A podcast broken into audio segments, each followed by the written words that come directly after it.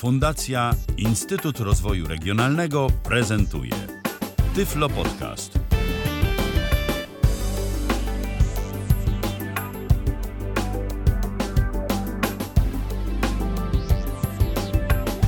Poniedziałek, 28 dzień listopada 2022 roku w kalendarzu, godzina 19, chwilę temu minęła na zegarze, a my rozpoczynamy kolejne spotkanie, chociaż pierwsze w tym tygodniu na żywo na antenie Tyfloradia. Michał Dziwisz, witam bardzo serdecznie tych wszystkich, którzy są z nami na żywo, którzy słuchają nas e, w różnych miejscach, a być może słuchają nas e, także w aplikacji e, Tyflocentrum, która jest możliwa do przetestowania na razie jeszcze oficjalnie jej nie ma, e, ale za to jest oficjalnie z nami autor tej aplikacji w dzisiejszej audycji, Arkadiusz Świętnicki. Dobry wieczór, Arku. Dobry wieczór, witam wszystkich e, w dzisiejszej audycji.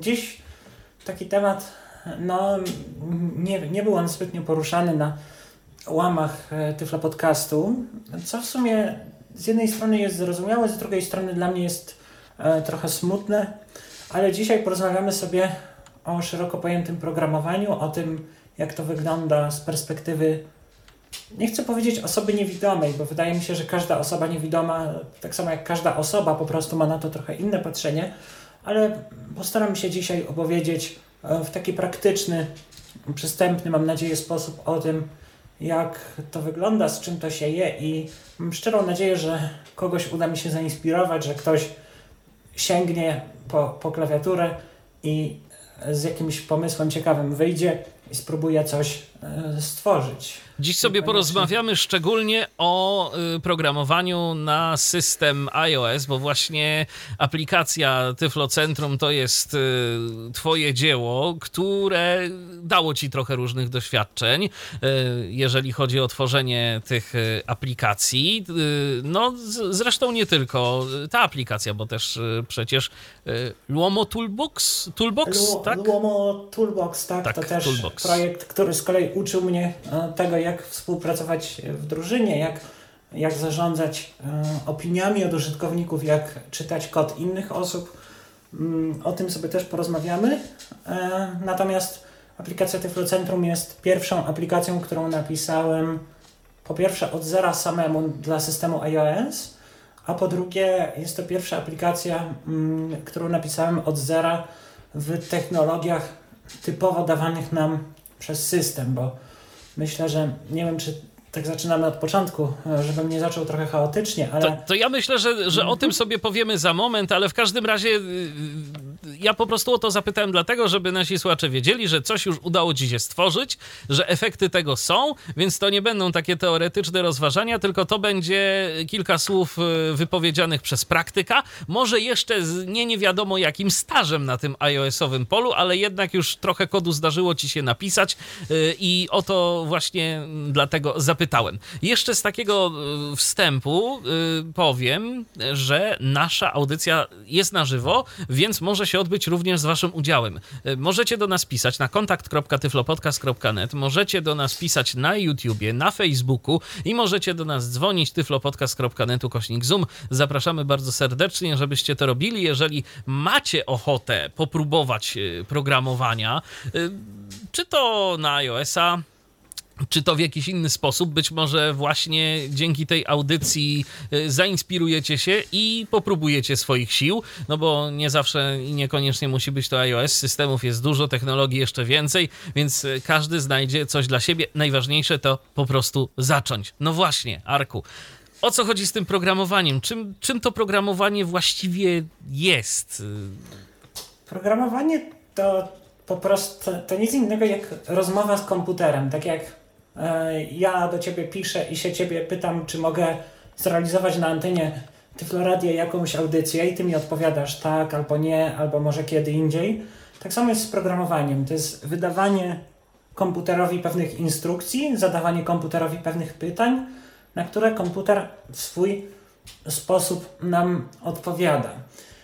Programowanie polega na odpowiednim formułowaniu zapytań przy pomocy języków programowania. Tak jak ludzie rozmawiają ze sobą przy pomocy języków naturalnych, takich jak, nie wiem, polski, angielski, rosyjski, tak samo z komputerami rozmawia się przy użyciu tak zwanych języków formalnych, czyli języków programowania notabene. No i tak w gruncie rzeczy w tym takim najbardziej podstawowym stopniu to sprowadza się do tego, żeby zrozumieć ten język, zrozumieć język programowania, zrozumieć to, w jaki sposób należy pisać ten kod i w jaki sposób należy zadawać komputerowi pytania, czy wydawać mu e, polecenia tak, aby robił to jak najszybciej i jak najefektywniej, bo taką najważniejszą różnicą między człowiekiem a komputerem e, w tym kontekście jest fakt, że e, człowiekowi nie musimy podawać dokładnie krok po kroku instrukcji, bo jeżeli człowiekowi człowieka o coś zapytamy, czy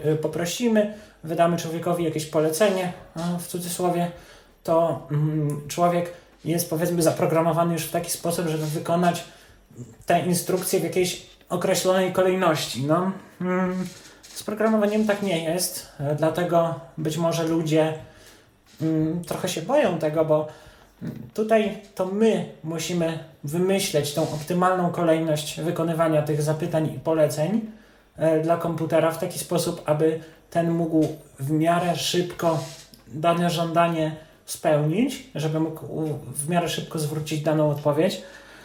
E, no i tak naprawdę sprowadza, programowanie sprowadza się, tak reasumując, do nauki języka programowania i potem do takiego zrozumienia tego, w jaki sposób należy zadawać komputerowi polecenia w taki sposób, aby wykonywał je jak najszybciej i żeby nie dało się komputera, kolokwialnie mówiąc, zagiąć, o czym też za chwilę będę mówił o takich najpopularniejszych błędach, jakie ja osobiście popełniałem, bo chciałbym się w sumie skupić nie na tym, co mi wychodziło, ale na tym, co mi nie wychodziło.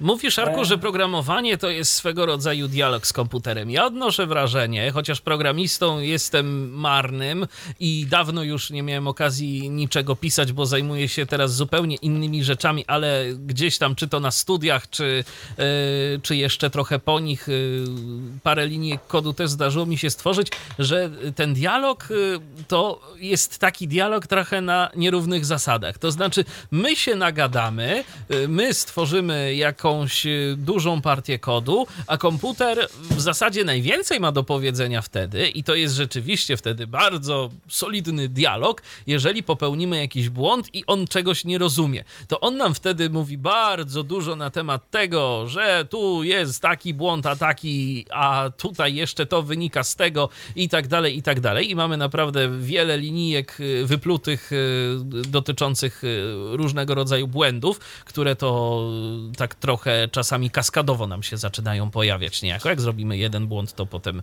cała fala tych błędów. Ale jeżeli jest wszystko ok, to ten komputer jest raczej małomówny i po prostu ok, dobrze, robię, no i robi to, co ma, co ma zrobić. No właśnie tak. I to jest, to jest najtrudniejsze moim zdaniem, jeżeli chodzi o programowanie, bo tak naprawdę problemy nie zaczynają się wtedy, gdy podczas kompilacji. E, o, o czym jest kompilacja czy interpretacja, to za chwilę powiem, ale problemem nie jest to, że my popełnimy jakiś błąd na etapie pisania kodu. Nie wiem, nie wstawimy średnika. Średnik to taka kropka w niektórych językach programowania. Nie wiem, nie wstawimy średnika, pomylą się nam słowa kluczowe, napiszemy coś w nie tej kolejności. Jeżeli komputer nie zrozumie naszego rozkazu, to to jest jeszcze mały problem, bo wówczas my będziemy mieli jasną informację, że tego nie byłem w stanie zrozumieć, tego nie byłem w stanie przetworzyć, przepisz to. Problemem jest to, gdy komputer zrozumie nasz rozkaz i zacznie go wykonywać według tej logiki, którą notabene my stworzyliśmy, którą my kazaliśmy komputerowi wykonywać, bo e, no, my podświadomie wymyślamy jakiś algorytm. Algorytm to taka bardzo, bym powiedział, naukowo brzmiąca nazwa, która opisuje bardzo prosty koncept, bo algorytm to nic innego jak pewnego rodzaju przepis na rozwiązanie danego problemu. I jeżeli my popełnimy błąd w tym algorytmie, to wówczas znalezienie tego błędu może być naprawdę bardzo trudne, szczególnie w bardziej złożonych aplikacjach. Możemy naprawdę bardzo, bardzo się głowić, dlaczego coś nie działa, albo coś działa jak, e, jak nie należy, albo dzieją się jakieś inne dziwne rzeczy, które nie powinny w naszym programie mieć miejsca. Na przykład, jeżeli tworzymy program, który ma za zadanie wypłacać fundusze z konta, dajmy na to, no to musimy stworzyć funkcję, która odejmie od funduszy tych, które użytkownik posiada na swoim koncie, ilość tych pieniędzy, jakie, jakie chce on wypłacić. No ale co jeszcze musimy przemyśleć do tego? Musimy pomyśleć o tym, co, muszę, co mam zrobić, jeżeli użytkownik nie ma na tyle funduszy na swoim koncie. Co mam zrobić, jeżeli użytkownik poda na przykład liczbę ujemną, czyli że na przykład użytkownik będzie chciał wypłacić minus 300 zł z konta. Co mam zrobić, jeżeli użytkownik wpisze ala makota zamiast rzeczy, liczby rzeczywistej? Co mam zrobić, jeżeli e, użytkownik poda jakieś działanie matematyczne, czy mam je przetworzyć, czy mam zwrócić błąd i tak dalej. Co będzie, że... jeżeli użytkownik na przykład y, będzie w stanie podać, y, to już trochę dotykamy rzeczy związanych z bezpieczeństwem, ale co jeżeli użytkownik poda jakiś fragment kodu w tym polu? No tak, to już też jest, to już jest taka inna, inna trochę rzecz, której w sumie nie, nie chciałbym tak na początku dotykać, bo będę niestety robił to, z czym stałem się walczyć, czyli będę straszył ludzi, a nie zachęcał ich do programowania, ale tak, Michale, masz rację, może się coś takiego zdarzyć. I właśnie programowanie polega na tym, żebyśmy my jako ludzie przemyśleli tak naprawdę wszystko to, co może później tak. Bo większość ludzi robi to naturalnie. To nie jest tak, że jak jesteśmy programistami, to musimy być profesorami w okularach, mm, z siwymi włosami, z długą brodą, tylko każdy człowiek posiada jakąś tam umiejętność logicznego myślenia, to jest genetycznie uwarunkowane. Każdy człowiek posiada umiejętność jakby patrzenia na swoje decyzje, na swoje decyzje w retrospektywie. Każdy, każdy człowiek ma jakoś tam mniej lub bardziej rozwiniętą zdolność do mm, patrzenia na to, co jego działania spowodują. E, tylko ja uważam, że takim problemem, jaki ludzie mają podczas nauki programowania, jest to, że nie myślą o tym w ten sposób, tylko myślą o programowaniu jak o jakiejś nauce tajemnej, która jest tylko dla wybranych i zastanawiają się, ja tak miałem, że się zastanawiałem, czy to jest dla mnie, czy kod, który piszę jest optymalny, czy kod, który piszę ładnie wygląda, czy jest ładnie sformatowany, a co by, a co by powiedział co by powiedział na ten kod jakiś bardziej doświadczony programista i zamiast skupiać się na tym, żeby myśleć o tym, jak komputer ma wykonywać te moje rozkazy, ja zastanawiałem się właśnie nad takimi rzeczami, które mm, w mojej pracy były kompletnie nieistotne w, dan- w, tym, w tym konkretnym momencie. Ja myślę, Arku, że nad takimi rzeczami, o których ty wspominasz, to y, zastanawiają się ludzie, którzy już się zdecydowali, y, że oni chcą coś pisać, a osoby, które dopiero chcą zająć się programowaniem jako takim, myślą o stworzeniu jakiegoś swojego kawałka kodu, pierwszego kawałka kodu, to w ogóle zastanawiają się nad tym, okay, ja wiem, co ja chcę zrobić, ja wiem, że ja mam pomysł na jakąś aplikację, czy nawet jakiś program, który będzie robił to, to i to.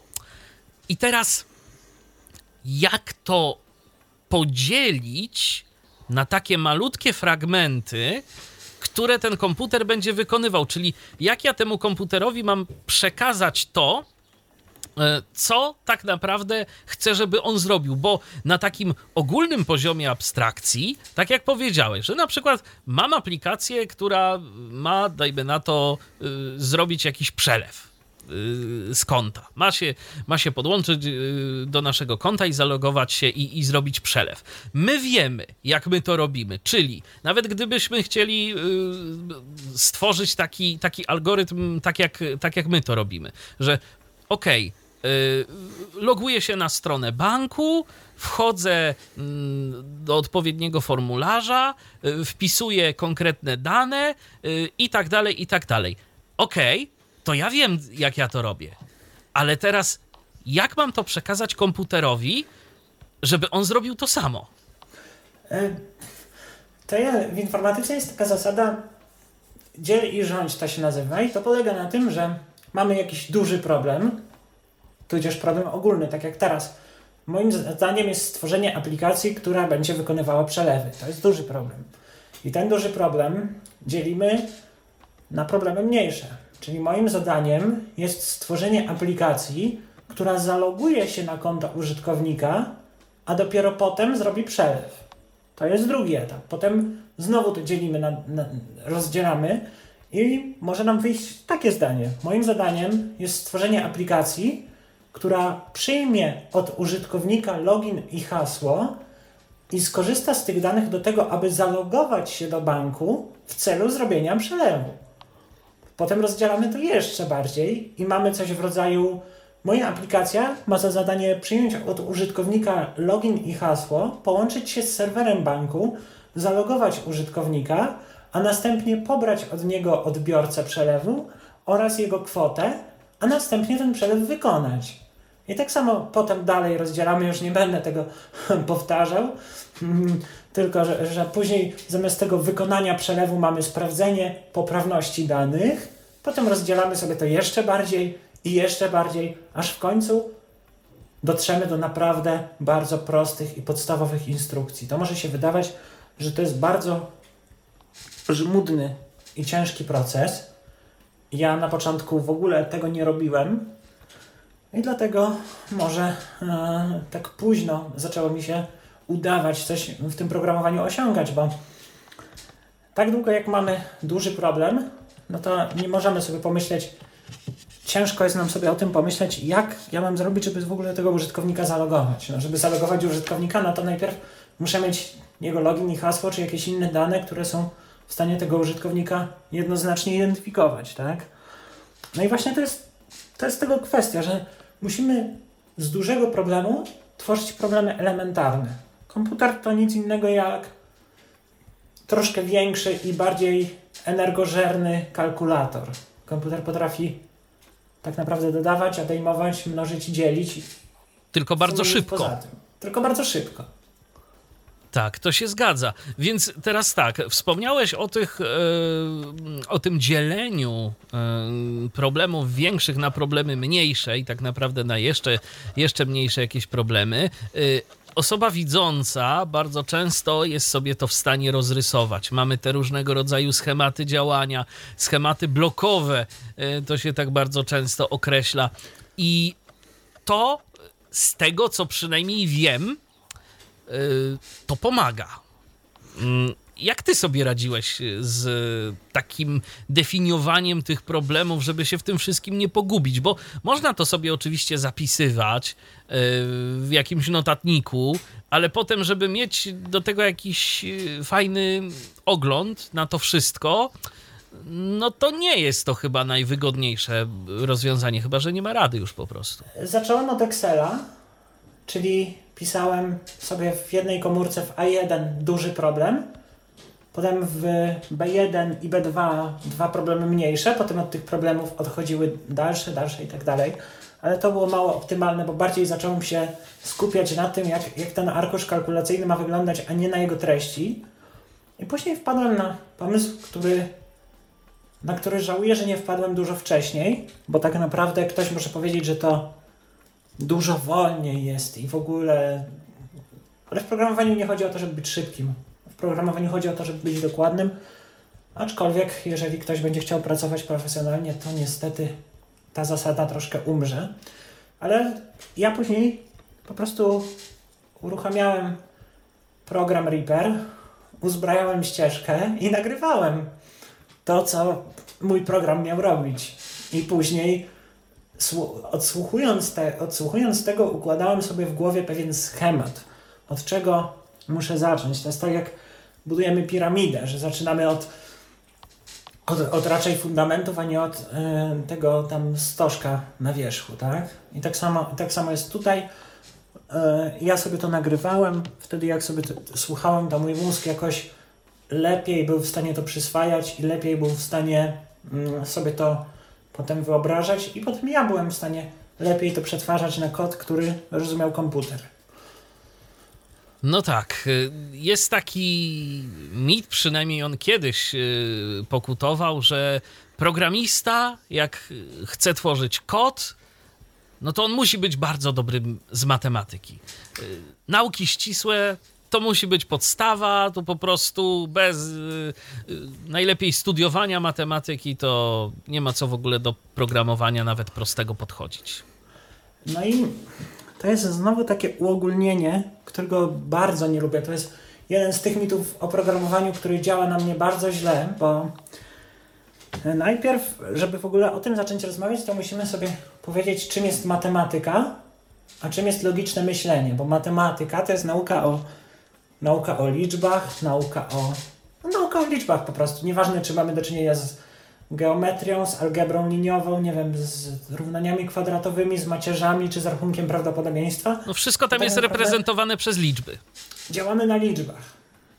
I do matematyki jest potrzebne logiczne myślenie, tak samo jak do programowania jest logiczne myślenie. Tak naprawdę od tego wszystko odchodzi. I ja znam e, osobę, zresztą to jest człowiek znany w środowisku niewidomych, ja z nim rozmawiałem, który mi mówił, że on mm, z matematyki jako takiej to mm, delikatnie mówiąc mu nie szło, a osiągnął dość dużo w programowaniu. E, I właśnie to jest, to jest to, bo musimy umieć na pewno logicznie myśleć, czyli musimy umieć rozkładać problemy na czynniki, mniej, na czynniki pierwsze, musimy umieć myśleć o wypadkowych pewnych zdarzeń, w których następstwie coś innego będzie się działo, ale jako taka wiedza matematyczna tak naprawdę ogranicza się do tego, czym jest odejmowanie, dodawanie, mnożenie, dzielenie i dzielenie z resztą i czym są operatory logiczne takie jak i, lub i nie.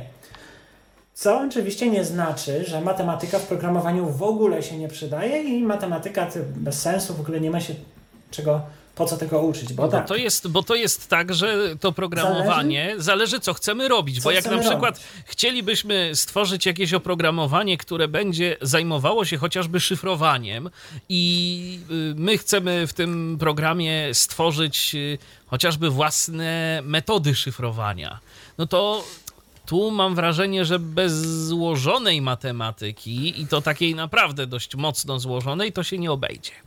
No tak, tylko że, tylko że właśnie o to chodzi, że co, co chcemy robić, bo większość aplikacji, z których korzystamy na co dzień, czyli no nie wiem, Fubar 2000, e, Reaper, L10, nie wiem, NVDA, czy cokolwiek innego, to nie są aplikacje, które szyfrują dane, tak? Czyli my do, do, do, do tworzenia takich pro, programów, takich aplikacji, takich rozwiązań nie potrzebujemy jako takiej zaawansowanej wiedzy matematycznej, pomijając oczywiście podstawowe działania i tak dalej, to o czym mówiłem wcześniej. Tak samo, jeżeli na przykład chcemy tworzyć silniki do tworzenia gier, nawet nie same gry, tylko powiedzmy, że ja chcę stworzyć silnik trójwymiarowy, no to wówczas co się nam przyda? Przyda się nam na pewno trygonometria, no i wiedza z zakresu fizyki też. Wiedza, no, wiedza z zakresu fizyki, aczkolwiek jest bardzo dużo bibliotek, o tym też będziemy sobie mówić. To taka abstrakcja programowania.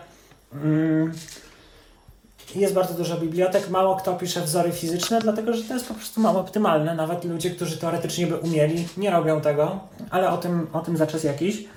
Tylko do czego zmierzam? Mm, tak naprawdę tym, co najbardziej mnie gryzie w tym micie, że matematyk równa się programista, tudzież programista równa się matematyk, e, najbardziej gryzie mnie w tym fakt, mm, że przynajmniej mnie tak uczono, że ja już muszę umieć matematykę, że matem inaczej, że matematyka nie jest wymaganiem jakimś tam jednym z wielu, tylko jest wymaganiem podstawowym, żebym w ogóle mógł osiągnąć ten próg wejścia, czyli próg, który umożliwi mi robić e, coś pożytecznego, bo to nie jest tak, że matematyka jest niepotrzebna, tylko my jako programiści tak czy tak uczymy się cały czas. O tym też będę mówił, że to, że to nie jest tak, że my się raz nauczymy i umiemy i, i wszystko będzie fajnie. Nawet o tym rozmawialiśmy z Michałem przed audycją. Eee, więc jeżeli na przykład w pewnym momencie naszej kariery zamarzy się nam stworzenie gry, bo na przykład aplikacje do, do jakiejś tam produktywności szeroko pojętej, czy tam jakieś inne rzeczy już nas nie cieszą, chcemy się zająć czymś innym, to nic nie stoi absolutnie na przeszkodzie do tego, żeby w razie mm, zajścia takiego zdarzenia po prostu sięgnąć do internetu, sięgnąć do literatury fachowej i e, nauczyć się tego czy tamtego. Nie wiem, ja ostatnio bardzo zainteresowałem się e, fizyką wektorową i trygonometrią, dlatego że zacząłem robić moda, który udostępnia pewną grę dla osób widzących e, dla nas. I do, było mi to, było mi, była mi potrzebna do tego trygonometria, więc poszukałem odpowiednich materiałów w internecie i zacząłem czytać. E, może to będzie dość kontrowersyjne, co powiem, aczkolwiek mm, największą, dla mnie e, największą przeszkodą w nauce programowania byli bardziej doświadczeni programiści. E, ciężko mi jest to może wyjaśnić, może nie wyjaśnię tego tymi słowami, co trzeba, ale nie wiem, ja tak miałem z matematykami i z programistami raczej, że jeżeli ktoś już ma kilkanaście lat stażu, kilkanaście lat doświadczenia, to zaczyna mu się wydawać, że wie o swojej dziedzinie wszystko i że próg wejścia w tą dziedzinę jest taki, jaki on reprezentuje, że on już tam nauczył się tych wektorów, powiedzmy, bo najpierw robił, nie wiem, programy do programy do obsługi kanałów RSS, a potem zamarzyło mu się robić gry 3D i on umie, on umie już fizykę wektorową, no to każdy nowy programista musi nauczyć się fizyki wektorowej. Ale czy to nie jest, Arku, też trochę tak, że kiedyś jednak ten próg wejścia, jeżeli chodzi o programowanie, był znacznie wyższy? To znaczy, y, kiedyś trzeba było umieć znacznie więcej, żeby w ogóle jakkolwiek zacząć. Dziś tak, tak naprawdę y, to jest coraz więcej kodu, na którym my możemy sobie poeksperymentować, z którym my się możemy pobawić. Y, jest sporo rzeczy, które tak naprawdę wystarczy no trochę o tym poczytać. To oczywiście y, nie będzie, y, nie osiągniemy takiego efektu natychmiastowego. To się nie ma co na to nastawiać. Nie, to Pro, oczywiście, że nie. To jest programo ciężka praca. Programowanie, programowanie, czy w ogóle poszukiwanie takich rozwiązań informatycznych, y, bo czy to dotyczy programowania, czy dotyczy konfiguracji czegokolwiek, to jest w zasadzie nieustanne szukanie szukanie, y, po pierwsze, y, czy ktoś już nie miał takiego podobnego poziomu, to, podobnego problemu, bo jeżeli miał, to, to można znaleźć jego rozwiązanie dosyć szybko, albo przynajmniej coś podobnego. Natomiast y, jeżeli ktoś nie miał takiego problemu, bo tworzymy na przykład coś nietypowego, co w przypadku osób niewidomych mam wrażenie, że się czasem może zdarzać i może być to częstsze niż w przypadku osób widzących. Mhm. No, to w takiej sytuacji to musimy zrobić to, o czym ty wspomniałeś przed momentem, czyli ten nasz problem jednak rozbić na te mniejsze elementy i szukać rozwiązania wśród tych mniejszych elementów i dopiero może nam się uda złożyć z tego coś, co będzie działać. A, a, może być też tak, że, że nam się nie uda, tak? I będziemy mu, musieli wrócić do czegoś na przykład po latach. Ja zacznę może od tego, co na początku powiedziałeś, że wcześniej trzeba było więcej umieć. Wcześniej, to znaczy w latach 40. i 50., bo e, pierwszymi informatykami byli matematycy tak naprawdę, no bo, no bo komputery na początku były maszynami liczącymi, to komputery powstały dla matematyków tak naprawdę do tego, żeby im ułatwiać pewne ich zadania, ale już na przykład w latach 70. czy 80. E, z komputerami takimi jak Apple II czy Commodore 64 były dostarczane podręczniki do języka programowania BASIC i ten próg wejścia już wtedy nie był aż tak bardzo wysoki, był na pewno wyższy, aczkolwiek nie wiem, czy to było tak, że próg wejścia był wyższy, czy był mniejszy dostęp do informacji, bo to też, też był mniejszy dostęp do informacji, oczywiście. Tylko wiesz co, to też nie do końca tak jest. Ja mam wrażenie, że mm, to y, programowanie to nam się tak bardzo uprościło y, w ciągu ostatnich paru lat, dlatego że ja ostatnio czytałem taki dosyć interesujący mm, tekst na temat bodajże Kobola, czyli y, języka programowania popularnego w latach 60. i popularnego dziś. E, to jest język programowania, który jeszcze dziś znajdziemy, zwłaszcza w Stanach Zjednoczonych i w Kanadzie, który to język obsługuje bardzo często y, sektor bankowy, sektor y, związany z paliwami. Tam bardzo dużo rzeczy jeszcze stoi na Kobolu. I teraz, No i teraz tak. W dzisiejszych czasach programiści Kobola są na wymarciu. I to dosłownie. Natomiast ja gdzieś znalazłem taki cytat z podręcznika do Kobola, czy z jakiegoś takiego artykułu opisującego ten język w latach 60., kiedy on, miał, kiedy on był taką rewolucją, że teraz to w zasadzie wystarczy wziąć człowieka z ulicy, który nie ma wiedzy na temat y, programowania, poświęcić mu trzy miesiące, wysłać go na kurs Kobola i on będzie w stanie programować. I mm, no, kiedyś tak może i istotnie było. Nie wiem, czy, czy to po prostu ludzie byli przyzwyczajeni do innej technologii, czy bardziej tę wiedzę chłonęli, ale fakt jest faktem, że teraz y, no, programiści takich języków jak COBOL czy jak Fortran, to są takie no, starsze te języki programowania, zarabiają duże pieniądze ale też bardzo często mają, no powiedzmy, siódmy krzyżyk albo ósmy. y, I jeżeli oni odejdą z tego świata, to niektóre firmy będą miały naprawdę duży problem, bo młodych programistów takich archaicznych języków najzwyczajniej w świecie nie ma. No tak, tylko z czego ten problem tak naprawdę wynika, bo moim zdaniem yy, przynajmniej ja tak miałem. Ja zacząłem się uczyć, to swoją drogą był jeden z większych błędów, jakie popełniłem na swojej ścieżce. Zacząłem się uczyć programowania od języka również stareńkiego, a mianowicie od języka C. I Dlaczego ja w języku C jako wówczas 9-letni mały człowiek nie zaszedłem tak daleko? Dlatego, że język C nie dawał mi poczucia spełnienia. Innymi słowy, musiałem e,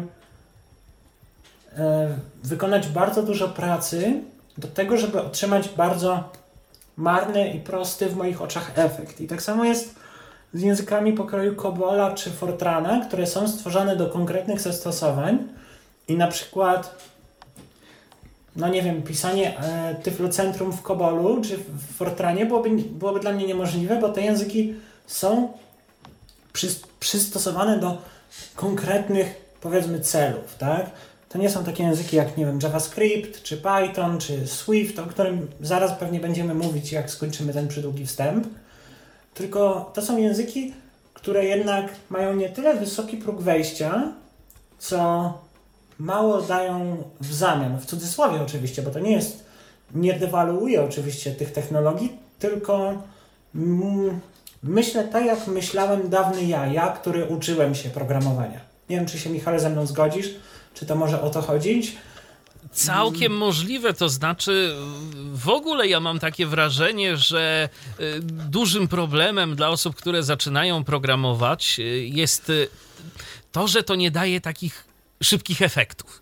Bo oczywiście żaden problem jest wypisać w dowolnym języku programowania jakieś witaj świecie albo stworzyć program, który doda dwie liczby albo odejmie, albo pomnoży. Z dzieleniem może być problem od czasu do czasu. To już tak jak mówiłeś o tym dzieleniu z resztą, y, to, to, to już mogą być y, czasem jakieś y, kłopoty. Natomiast właśnie chodzi o to, żeby jeżeli poświęcamy czemuś czas, to żeby jednak były tego jakieś efekty. I tu się jestem w stanie z Tobą zgodzić. Te, te starsze języki, y, rzeczywiście one zostały stworzone z myślą o y, różnego rodzaju y, zastosowaniach. No i raczej nikt nie pisze, przynajmniej dziś, jakichś gier w Kobolu czy Fortranie, chociaż jak ostatnio oglądałem sobie jakiś film o starych komputerach, na przykład na o Odrze, tam chyba Kobol właśnie był używany.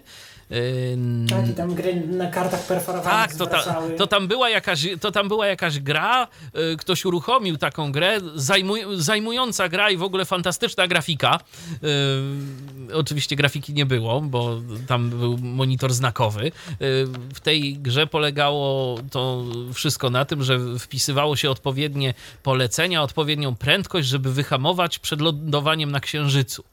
Tam oczywiście żadnych dźwięków nie było, nic innego, to była taka najzwyczajniejsza najzwyczajniejsza w świecie gra tekstowa. Ale tak, y, mam wrażenie, że to może być problem i to może być coś, co ludzi zniechęca dość szybko. Ale no dobra, ty się zniechęciłeś do C, do języka dodajmy po dziś dzień używanego i to jest język, e, który tak naprawdę on i jego odmiany, bo oczywiście no mamy, e, nie wiem czy w dzisiejszych czasach ktoś tworzy programy w takim zwykłym C, bardziej pewnie w C++ albo w C Sharpie. A ja na przykład powiem ci, że teraz używam C, jeżeli nie mhm. potrzebuję jeżeli nie potrzebuję funkcji C++, a takich jak obiektowość, no. to ja teraz bardzo lubię czyste C, tylko Właśnie chodzi o to, że żeby zacząć doceniać jakąś technologię, to trzeba zacząć od czegoś, co da nam jakieś lepsze efekty. To jest mniej więcej tak, jak e, by małemu dziecku, które ma taką zabawkę, e,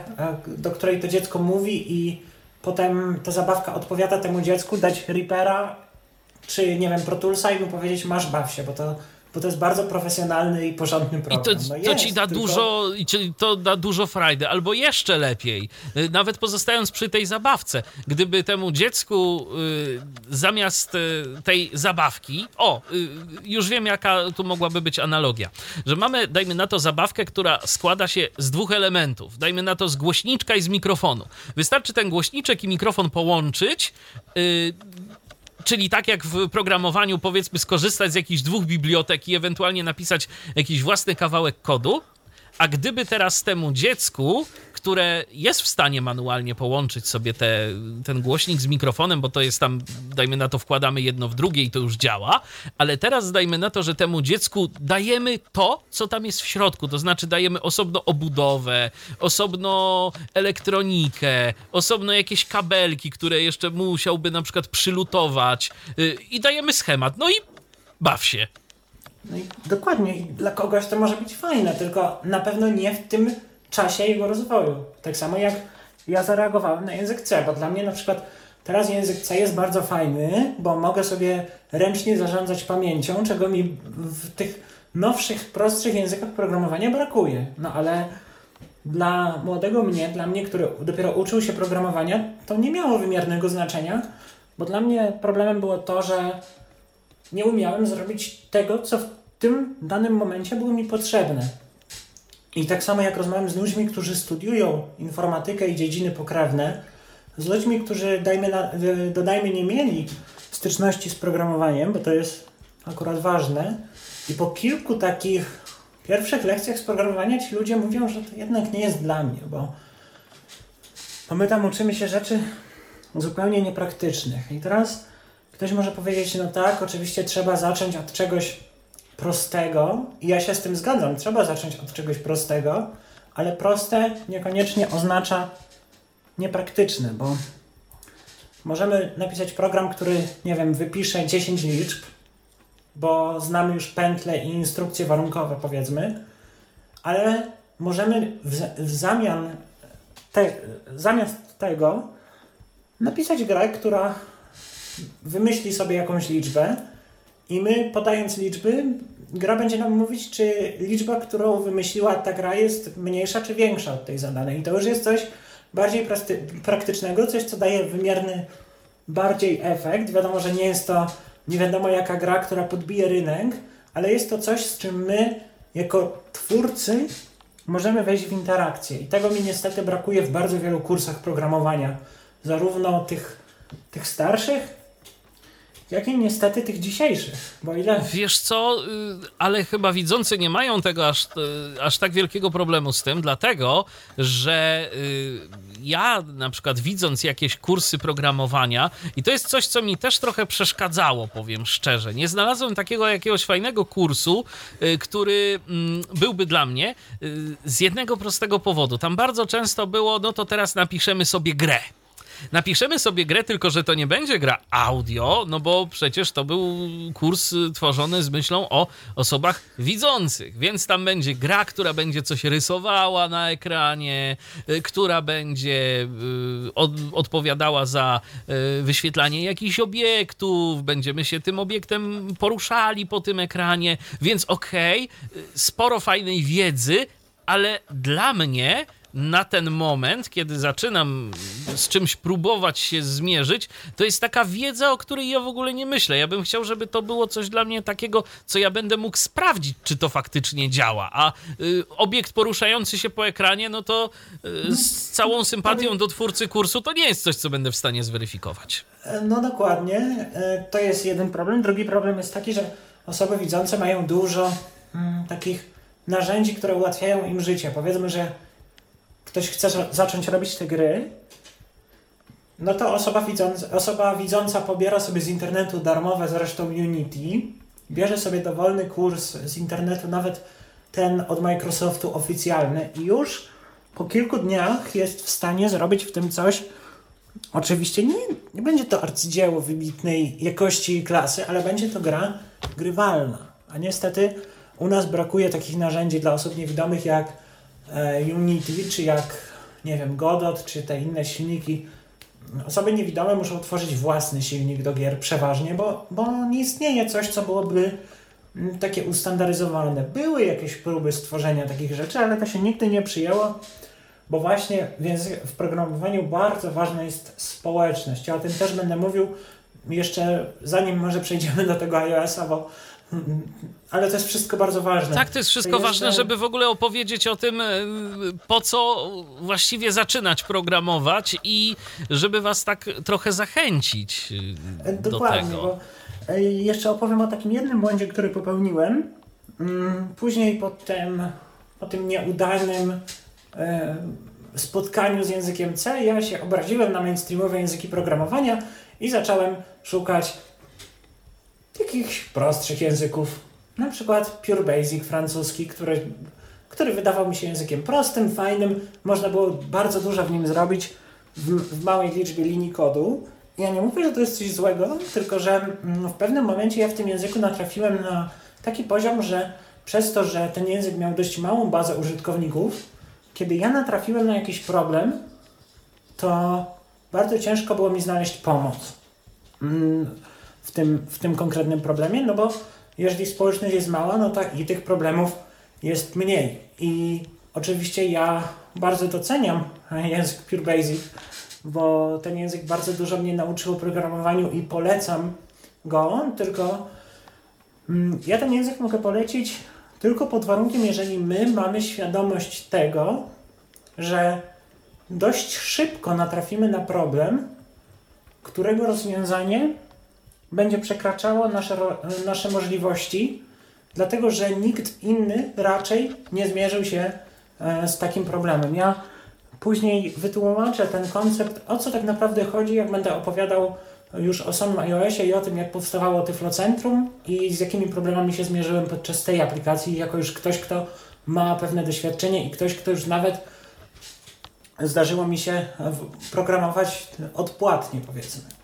Arku, to ja zapytam jeszcze o jedną rzecz, y, o takie konkretne podstawy. No bo język programowania to możemy tak sobie porównać, przynajmniej jeżeli chodzi o wydźwięk, o brzmienie tego wyrazu, y, czy tych wyrazów, jako język obcy. Tego języka trzeba się nauczyć. No i teraz w przypadku języka obcego no to mamy mm, doświadczenia, myślę, że nieco większe i więcej osób je ma. I y, te osoby, które uczyły się kiedykolwiek jakiegoś obcego języka, to wiedzą, y, co w takiej sytuacji się robi. No przede wszystkim pamięciówka na dobry początek, bo trzeba jakąś bazę słów sobie yy, zapamiętać. To jest jedno. Potem jakaś gramatyka. No tu są różne sposoby yy, na to, żeby tę gramatykę okiełznać, ale przede wszystkim słuchanie, czytanie, yy, oswajanie się z tym językiem. To ja zapytam o taką rzecz, już abstrahując od konkretnego języka. Czy to będzie ten Pure Basic, czy to będzie C, czy to będzie y, jakikolwiek inny język y, programowania. Jak y, Twoim zdaniem, z Twoich doświadczeń, jak tego języka się w ogóle nauczyć?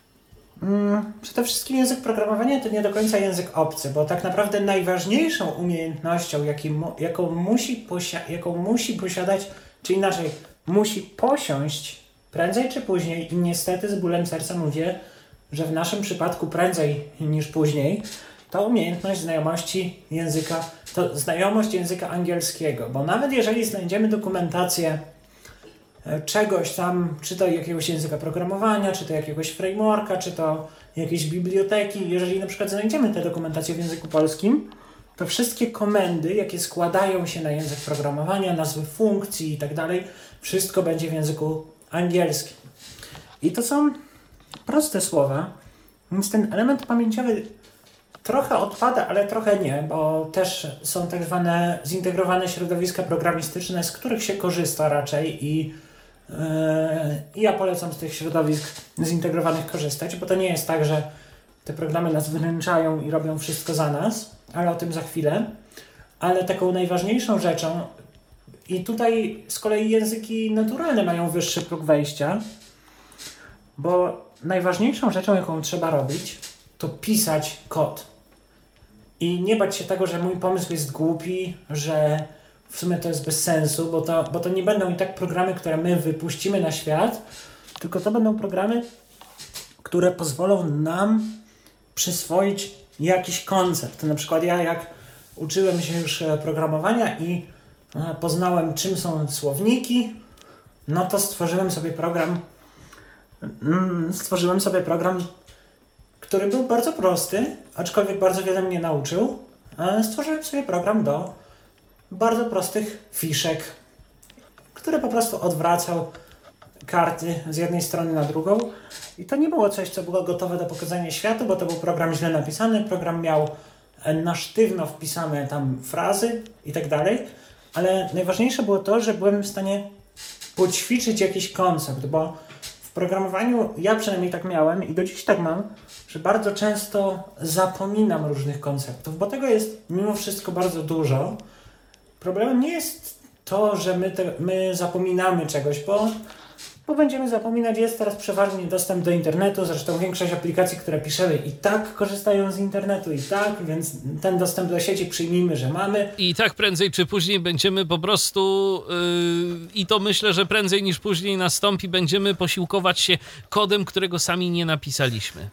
Dokładnie, ważne, ale ważne jest po prostu, żeby te koncepty mieć w głowie i żeby je rozumieć, a jeszcze ważniejsze jest to, żeby wiedzieć, gdzie się udać w razie jak czegoś zapomnę. Bo na przykład ja wiem, że jak zapomnę, jak obsługiwać, przyjmijmy, że zapomniałem, jak to zrobić, żeby przyspieszać audio, żeby przyspieszać dźwięk, bo no tak, przy, przykład, który, nad którym też o, niedługo będę pracował. Zapomniałem, jak przyspieszać dźwięk, a mi to jest potrzebne. No to ja nie muszę tego wiedzieć, bo, bo nie jestem encyklopedią i nie, nie znam wszystkich funkcji, wszystkich bibliotek, jakie ktokolwiek kiedykolwiek napisał, ale muszę wiedzieć, gdzie tego szukać i jak tego szukać. O tym też będę mówił, jak mm, wyszukiwać informacje odnośnie tego, na co my możemy natrafić e, podczas tego, tej naszej przygody z programowaniem.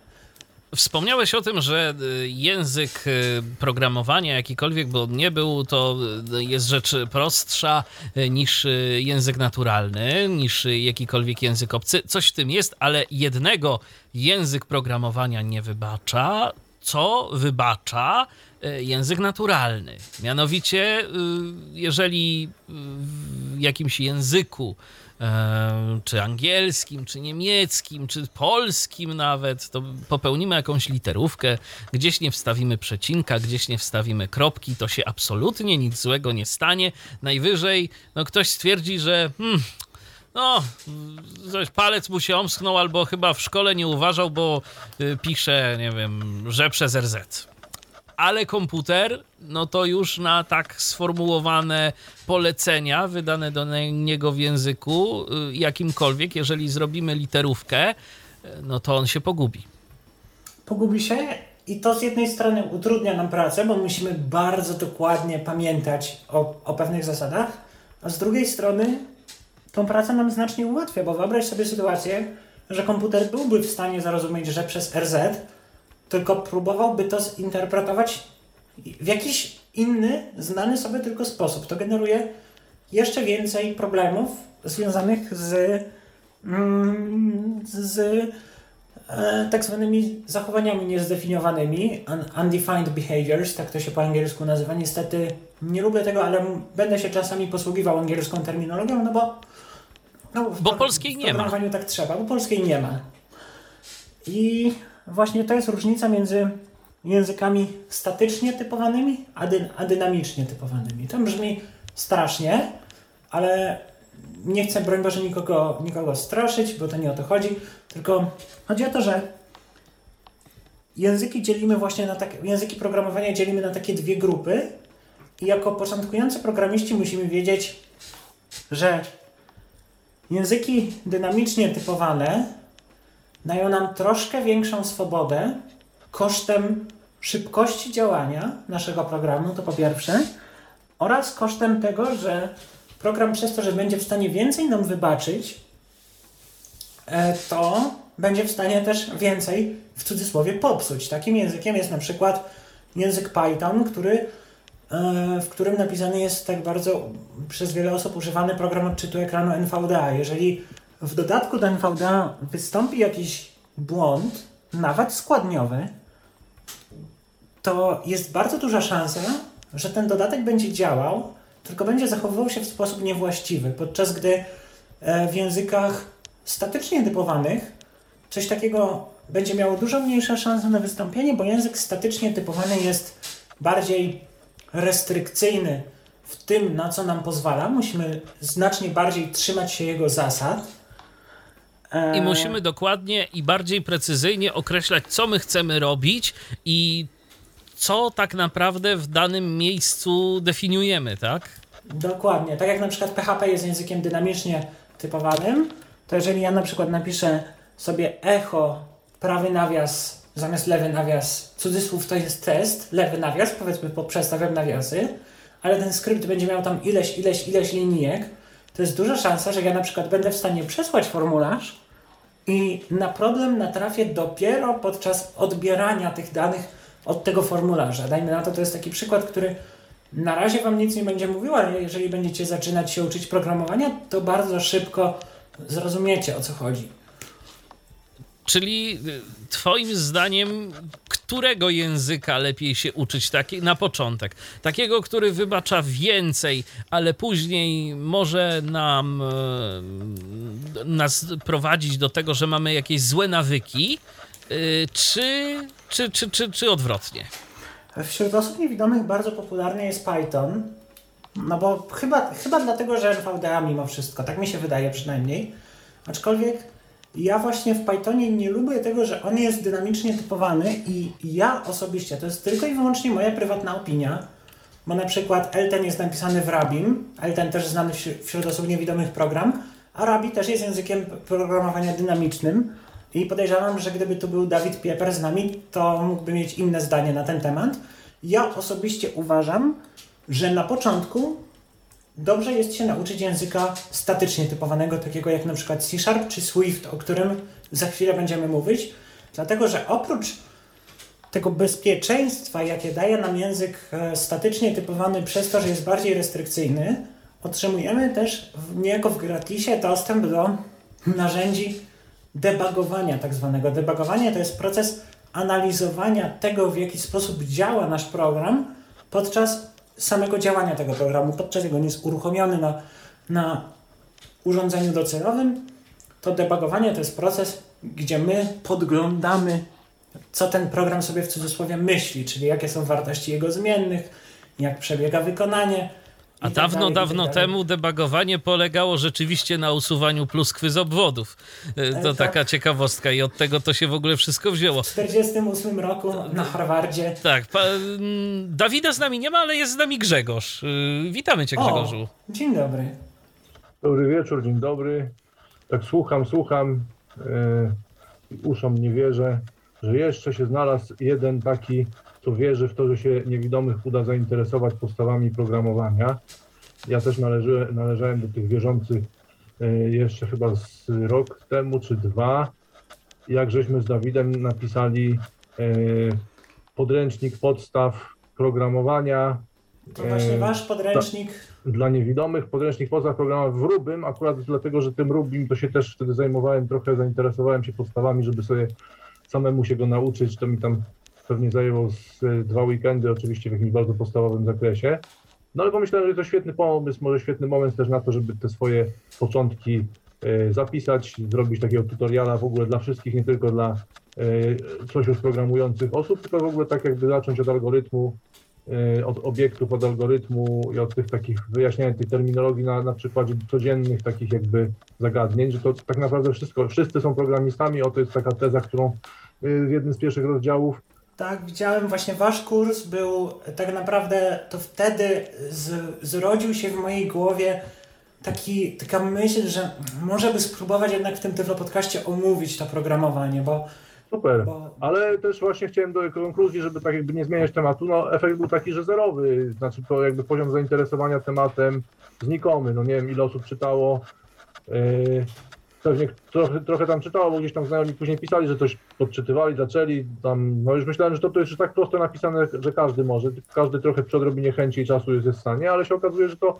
zerowy odzew praktycznie, tam nie wiem czy na temat jakby samej treści, to czy się pojawił, oprócz jednego gościa gdzieś tam z anglo, anglojęzycznego, który ten nasz tutorial po polsku pisany, on sobie translatorem tłumaczył i ten sposób go czytał, więc był zmotywowany, zdeterminowany i tu byłem nawet pod wrażeniem. swoją drogą ten człowiek y, bardzo przekuł naprawdę w praktyczną wiedzę, wiem o kim Grzegorze mówisz, bo on faktycznie potem zaczął pisać kod do Eltena, taka ciekawostka. O, to to jest świetnie, czyli może warto było się trudzić dla, nawet dla tego jednego, dla tego jednego człowieka, natomiast no tak jakby z polskiej społeczności odzew jest tak zerowy, ani właściwie ani jednego komentarza na temat y, y, na temat samej treści, w sensie jakichś pytań czy, czy komentarzy, oprócz tego, że, że fajne, niefajne, że ktoś tam przeczytał, no to super, albo że, że mu się podobało, no to tak jakby nie doczekałem się na żadne pytanie merytoryczne, jeżeli chodzi o treść, albo, albo wytknięcie błędu, chociaż specjalnie tam trochę zostawiłem takich różnych rzeczy, które aż się prosiły o to, żeby y, je skomentować, nawet krytycznie, no ale, ale jakoś tak no, nie, nie pykło.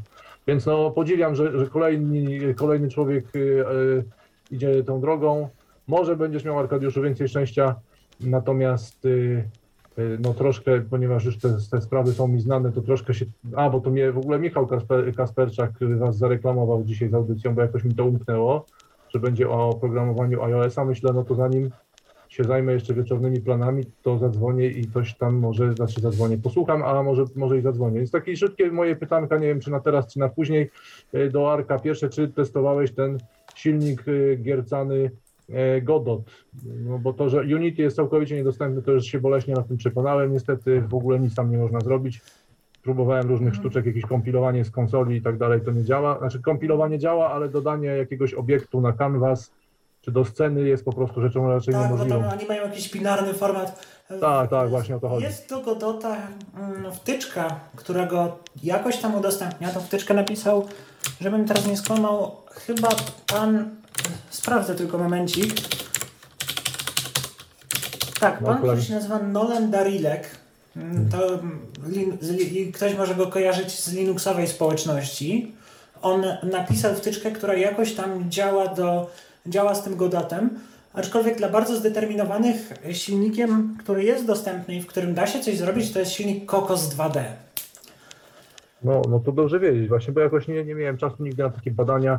Y, To może jakiegoś linka gdzieś pod, y, w komentarzu warto by było.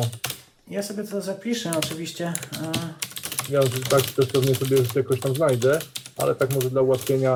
Teraz tak, druga sprawa, moje pytanie, nie wiem w sumie jaki macie plan na tą audycję, natomiast jaki jest sens mówienia o programowaniu iOS-a, skoro jeszcze kiedyś y, rzeczywiście jak ktoś by celował w niewidomych, to, to, no to, to było tam, że nie wiem, 90% niewidomych to używało tych iPhone'ów, a teraz to widzę tak jakby nawet po statystykach biblioteki naszego DZDN-u, że te proporcje się zmieniają, tak już strony nie chcę tu nakłamać, ale bardziej pół na pół nawet bym powiedział.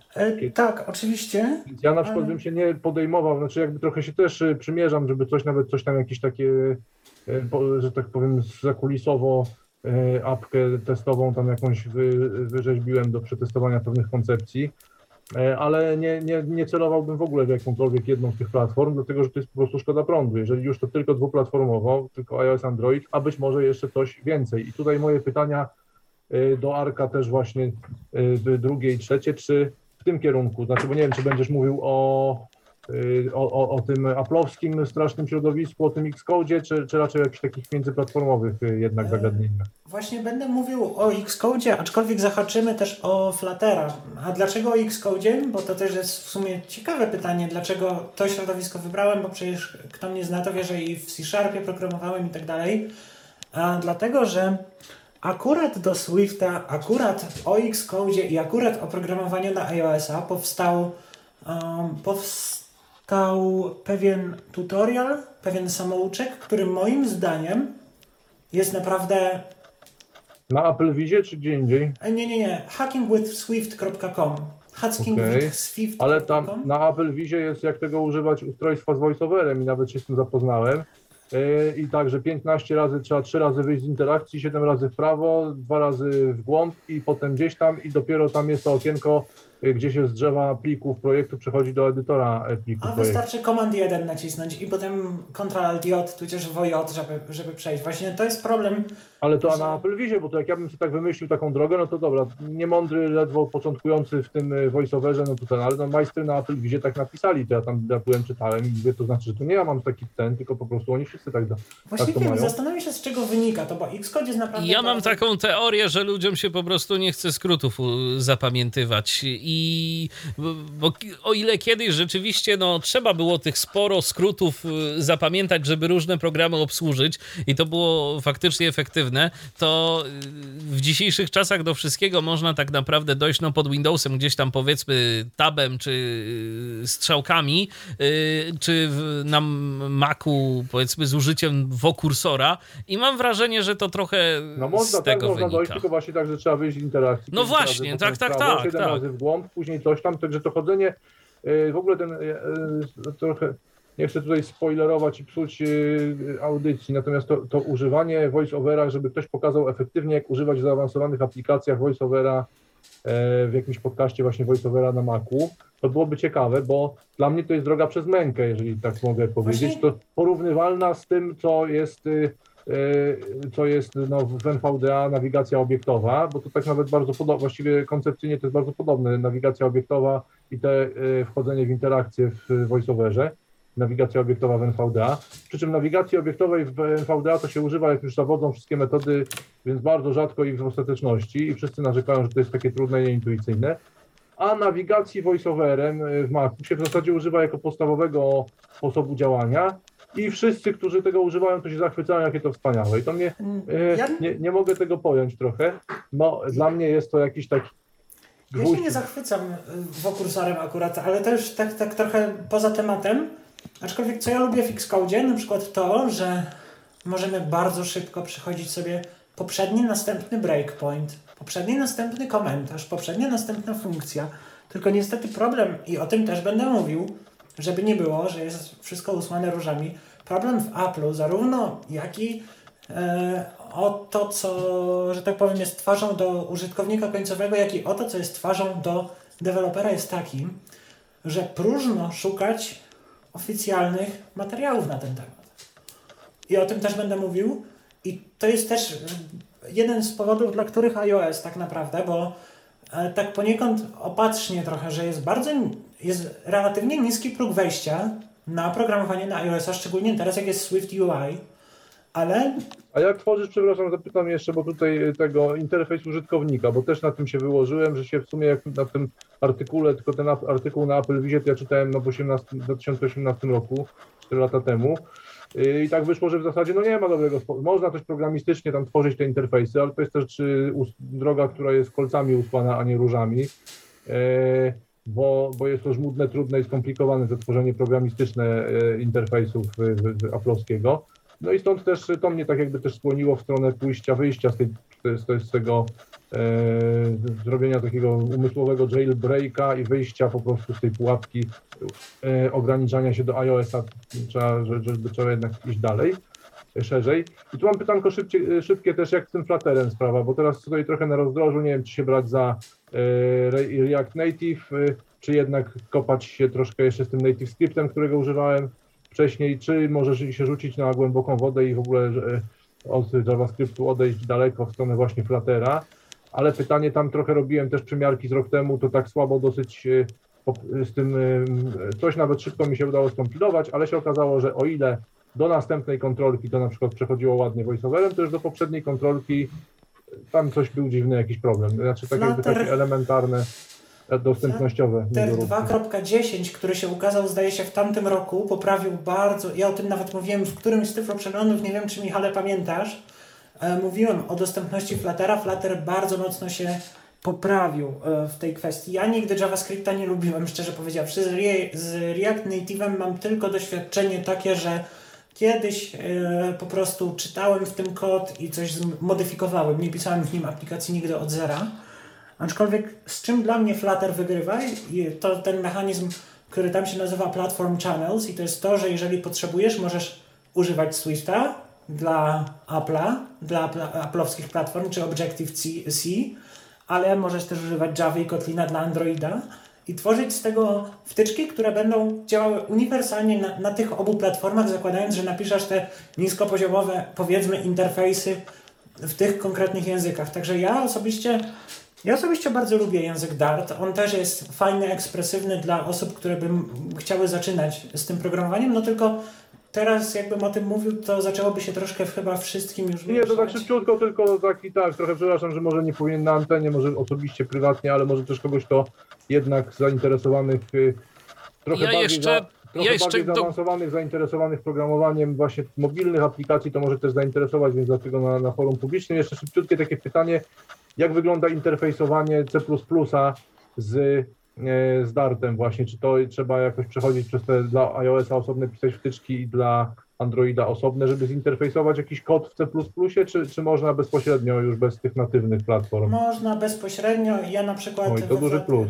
Na przykład Tyflocentrum jak zaczęło powstawać, to Tyflocentrum zaczęło powstawać we Flatterze na początku, ale niestety Android troszkę pokrzyżował mi plany, bo ja do obsługi audio używam biblioteki BAS. Pewnie Grzegorzu kojarzysz, tak. bo to jest znana biblioteka. I jest mechanizm w Darcie, który nazywa się Dart FFI e, i to jest mechanizm, który tworzy automatycznie bindingi e, z nagłówków e, C++, i później mm, w tym flutterowskim mechanizmie, o którym już mówiłem, w tym Platform Channels, to bez, bez problemu można ładować. Jedyne co trzeba to prosty warunek, który sprawdza, czy ładujemy bibliotekę dynamiczną czy statyczną, bo jak wiemy, mm, iOS nie wspiera bibliotek ładowanych dynamicznie i to jest taka jedyna trudnostka, która z tego wynika. Czyli to od tego Fluttera żeś odszedł w końcu, tak? Ale w, stronę, w jaką stronę? W stronę pisania mm. osobno na iOS-a w Swiftie i na Androida w Javie? E, od Fluttera nawet nie odszedłem, bo ja, ja Tyflocentrum na Androida powstanie we Flutterze, tylko mm, problemem tam było Problemem było to, że w Androidzie bardzo dużo rzeczy ostatnio się zmienia, a mimo wszystko chciałem przetestować koncept, chciałem sprawdzić, czy po prostu ludziom się spodoba Tyflocentrum, e, spodoba się ten koncept. E, I dlatego napisałem mm, w Swiftie. Flutter jest bardzo szybkim też frameworkiem, to jest chyba najszybszy. No, jest genialne, że kompiluje do kodu maszynowego, a nie do jakiegoś bytecodu, jak w tym y, Xamarinie y, C-Sharpowym, czy do jakiegoś dziwnego czegoś, a czy do, czy do JavaScriptu, tak jak jest to w React Native czy w NativeScriptie. Tam jest rzeczywiście ten kod armowy, natywny kod maszynowy i to jest to duży tutaj duże ukłony w stronę twórców. Rzeczywiście te, aplika, te apki się uruchamiają błyskiem, to tam nie ma, nie ma, tak, nie ma i, i naprawdę no, o tym, kiedy zdecydować się na programowanie natywne, a kiedy zdecydować się na programowanie multiplatformowe, też bym powiedział. Tak naprawdę programowanie to jest tak szeroki temat, że podczas samej tej rozmowie, rozmowy nasunęło mi się jeszcze kilkanaście rzeczy, o których chciałbym powiedzieć. No niestety. Ja tylko jeszcze powiem tak a propos Reacta, o którym e, tu wspomnieliście, że ja kiedyś widziałem właśnie też stworzoną, e, ja właściwie tworzoną, miałem okazję e, uczestniczyć przy tworzeniu jednej aplikacji z wykorzystaniem właśnie, jak dobrze pamiętam, to był React i tam były nawet trzy platformy, bo tam był web, był, była aplikacja na iOS-a i na Androida i aplikacja powstała bardzo szybko. Natomiast no, tak się uśmiechałem uśmiechnąłem, jak słuchałem ciebie, Grzegorzu, y, bo okazało się, że właśnie później diabeł tkwi w szczegółach i o ile komuś nie zależy na tym, żeby ta aplikacja była dostępna, no to wszystko jest fajnie. Natomiast y, z poprawianiem dostępności. Nie mogę się tu do końca zgodzić, bo weźcie poprawkę na to, że e, weźcie pod uwagę to, że na przykład Skype, na przykład facebookowa aplikacja i chyba też ten niezbyt fortunny, nie, niezbyt przeze mnie lubiany Teams Microsoftowy, to są właśnie rzeczy napisane w React Native. No, Teams e, mobilny jest w Reactie, tylko że mm, pro, jakby po co my programujemy na wiele platform naraz? Na wiele platform naraz programujemy po to, żeby jak e, najwięcej kodów współdzielić między platformami, a na przykład teraz w Reactie to się poprawiło z tego co wiem, ale kiedyś dostępność trzeba było mm, pisać w tych językach charakterystycznych dla danych platform. I wcale, I wcale z tą stosować. dostępnością, Grzegorzu, to tak kolorowo nie jest, bo na przykład na Facebooku, jak popsuli edycję komentarzy yy, ileś wersji temu na iOSie, to, do jest, dziś nie tak, to- naprawili. To, to zawsze to tam jest z tym, to prawda, to tutaj się nie będę Dlatego, upierał. No. dlatego mówię, że diabeł tkwi w szczegółach, że to generalnie jakoś działa i podejrzewam, że y, no sporo, sporo rzeczy, jak już się ma doświadczenie też w pisaniu takim z myślą o dostępności, to, to jest ok. Natomiast y, no, z takiego mojego, z takich moich obserwacji, jak ta aplikacja była tworzona, to później ze trzy razy tyle czasu, y, co zeszło na stworzenie y, tej aplikacji, która po prostu działała, która już y, robiła to, co ma robić, to zeszło na poprawianie różnego rodzaju błędów dostępności. Tak, bo na Oho. przykład Luomo Toolbox, w którego tworzeniu brałem udział, Luomo Toolbox jest napisany we Flutterze i w A aplikacji co to jest, zrobię- przepraszam, bo A to taka aplikacja, którą stworzyłem z kolegą z Chin, e, to jest e, taka aplikacja, która zawiera w sobie dużo narzędzi takich jak OCR, takich jak tłumacz, transkrypcja mowy na tekst i e, tam miernik światła, jakaś linijka, tam jest po prostu zestaw pewnych narzędzi, takich mniej, bardziej może przydatnych, ale ta aplikacja też była swego rodzaju testem. Obydwoje wtedy bardzo testowaliśmy Fluttera, zresztą mm, ten mój kolega przyczynił się do tego, że Flutter też jest dostępny na Windowsie z czytnikami ekranu teraz, więc to zaszło faktycznie trochę dalej, ale też były problemy, mm, których by nie było, gdybyśmy pisali e, natywnie tę aplikację na, na te dwie platformy. No, Grzegorzu, czy, czy coś jeszcze? mo- Można uznać, można chodzi, konkluzja jest taka, że tego Fluttera już można uznać za jakiegoś zawodnika, którym warto się zainteresować pod kątem Tak. programowania dostępnych dla niewidomych aplikacji. To Ja jest dla mnie dobra wiadomość. W razie czego też y, proszę o kontakt, bo na pewno możemy się wymienić doświadczeniami tutaj o GR tekście też Nie, nie, nie, nie, nie wypowiadaj tego, nie wypowiedz nazwa, której nie wolno wymawiać w tej audycji. Nie było takiego czegoś w ogóle. Tymczasem w takim razie dzięki chłopaki. e, Muszę już lecieć, ale, ale fajnie, że parę ciekawych rzeczy tutaj e, się e, wyjaśniło. Dzięki bardzo Arku i Michale. Będę Dzięki was Grzegorzu. słuchał e, offline'owo później dalej, także Również nie opowiadajcie za dużo bajek, bo będę krytycznie to jeszcze tam słuchał. Dobrze. Postaramy się. Okej, Trzymaj się. tymczasem dzięki hejka, Trzymaj się, hej. pozdrawiam, cześć. No dobrze, e, czyli podstawy mniej więcej mamy za sobą, jeżeli chodzi o y, programowanie, ale tu jeszcze. Mamy przykład typowej dyskusji osób, które jednak się interesują tym programowaniem. Tak. To też jest ważne. Żeby sobie powymieniać uwagi na temat różnych technologii, języków. Y, Osoby, które dopiero w ten świat programowania miałyby zamiar wejść, to podejrzewam, że nic z tego nie zrozumiały. Tu jakiś y, Flutter, tu, tu jakiś React, tu coś, tu coś, a przecież miało być na iOS-a. No ale to zanim już tak przejdziemy rzeczywiście do tego y, y, iOS-a i do tego, czym tam programować. Arku, ty chyba gdzieś tam palcami dotykasz mikrofonu, y, z którego mówisz, bo, bo, bo nam tu takie małe zakłócenia się Okej, robią od czasu do czasu.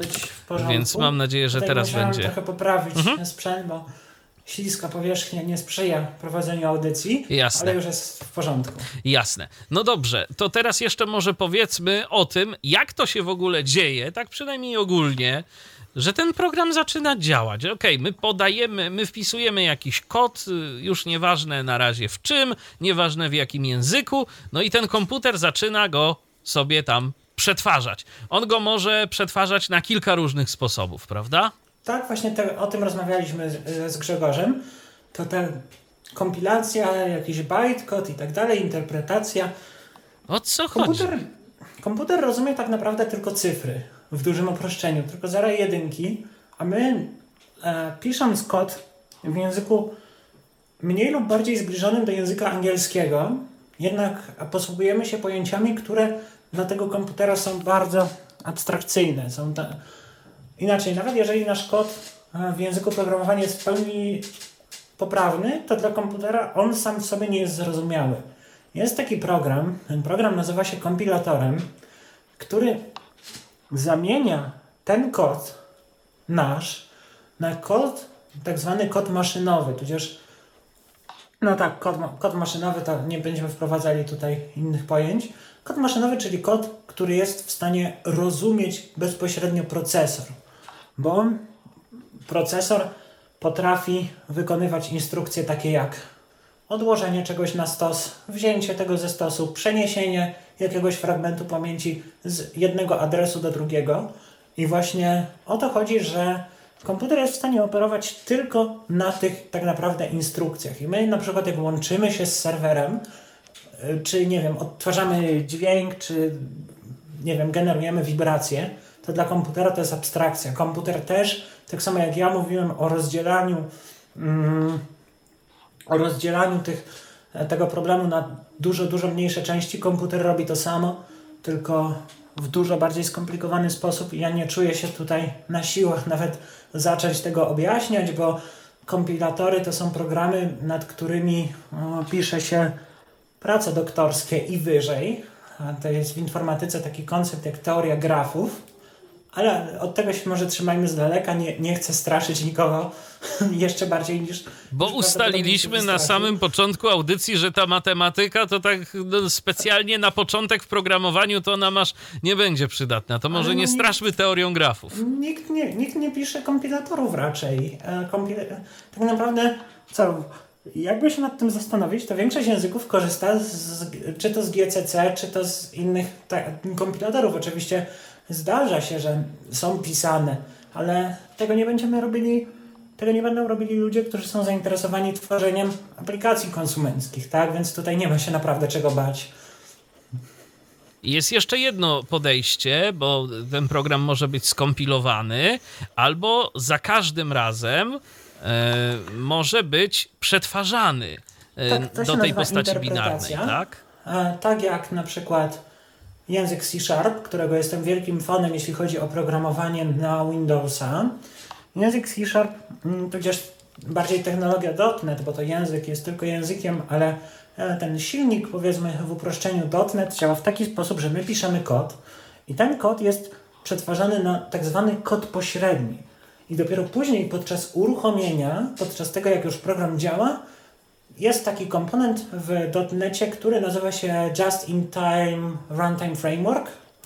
Skomplikowana nazwa, ale chodzi o to, że po prostu program tłuma, program odgrywa rolę symultanicznego tłumacza między kodem, który my rozumiemy, a kodem, który rozumie procesor naszego komputera. Programy em, interpretowane są uważane za wolniejsze od programów kompilowanych i Zaiste tak jest, aczkolwiek e, nie ma się co tym sugerować. Tak naprawdę, czy język jest interpretowany, czy język jest kompilowany, mm, w tym sensie, że e, ta różnica zaczyna być widoczna dopiero przy bardzo mm, zaawansowanych rzeczach, takich jak, no nie wiem, kompresja, czy szyfrowanie.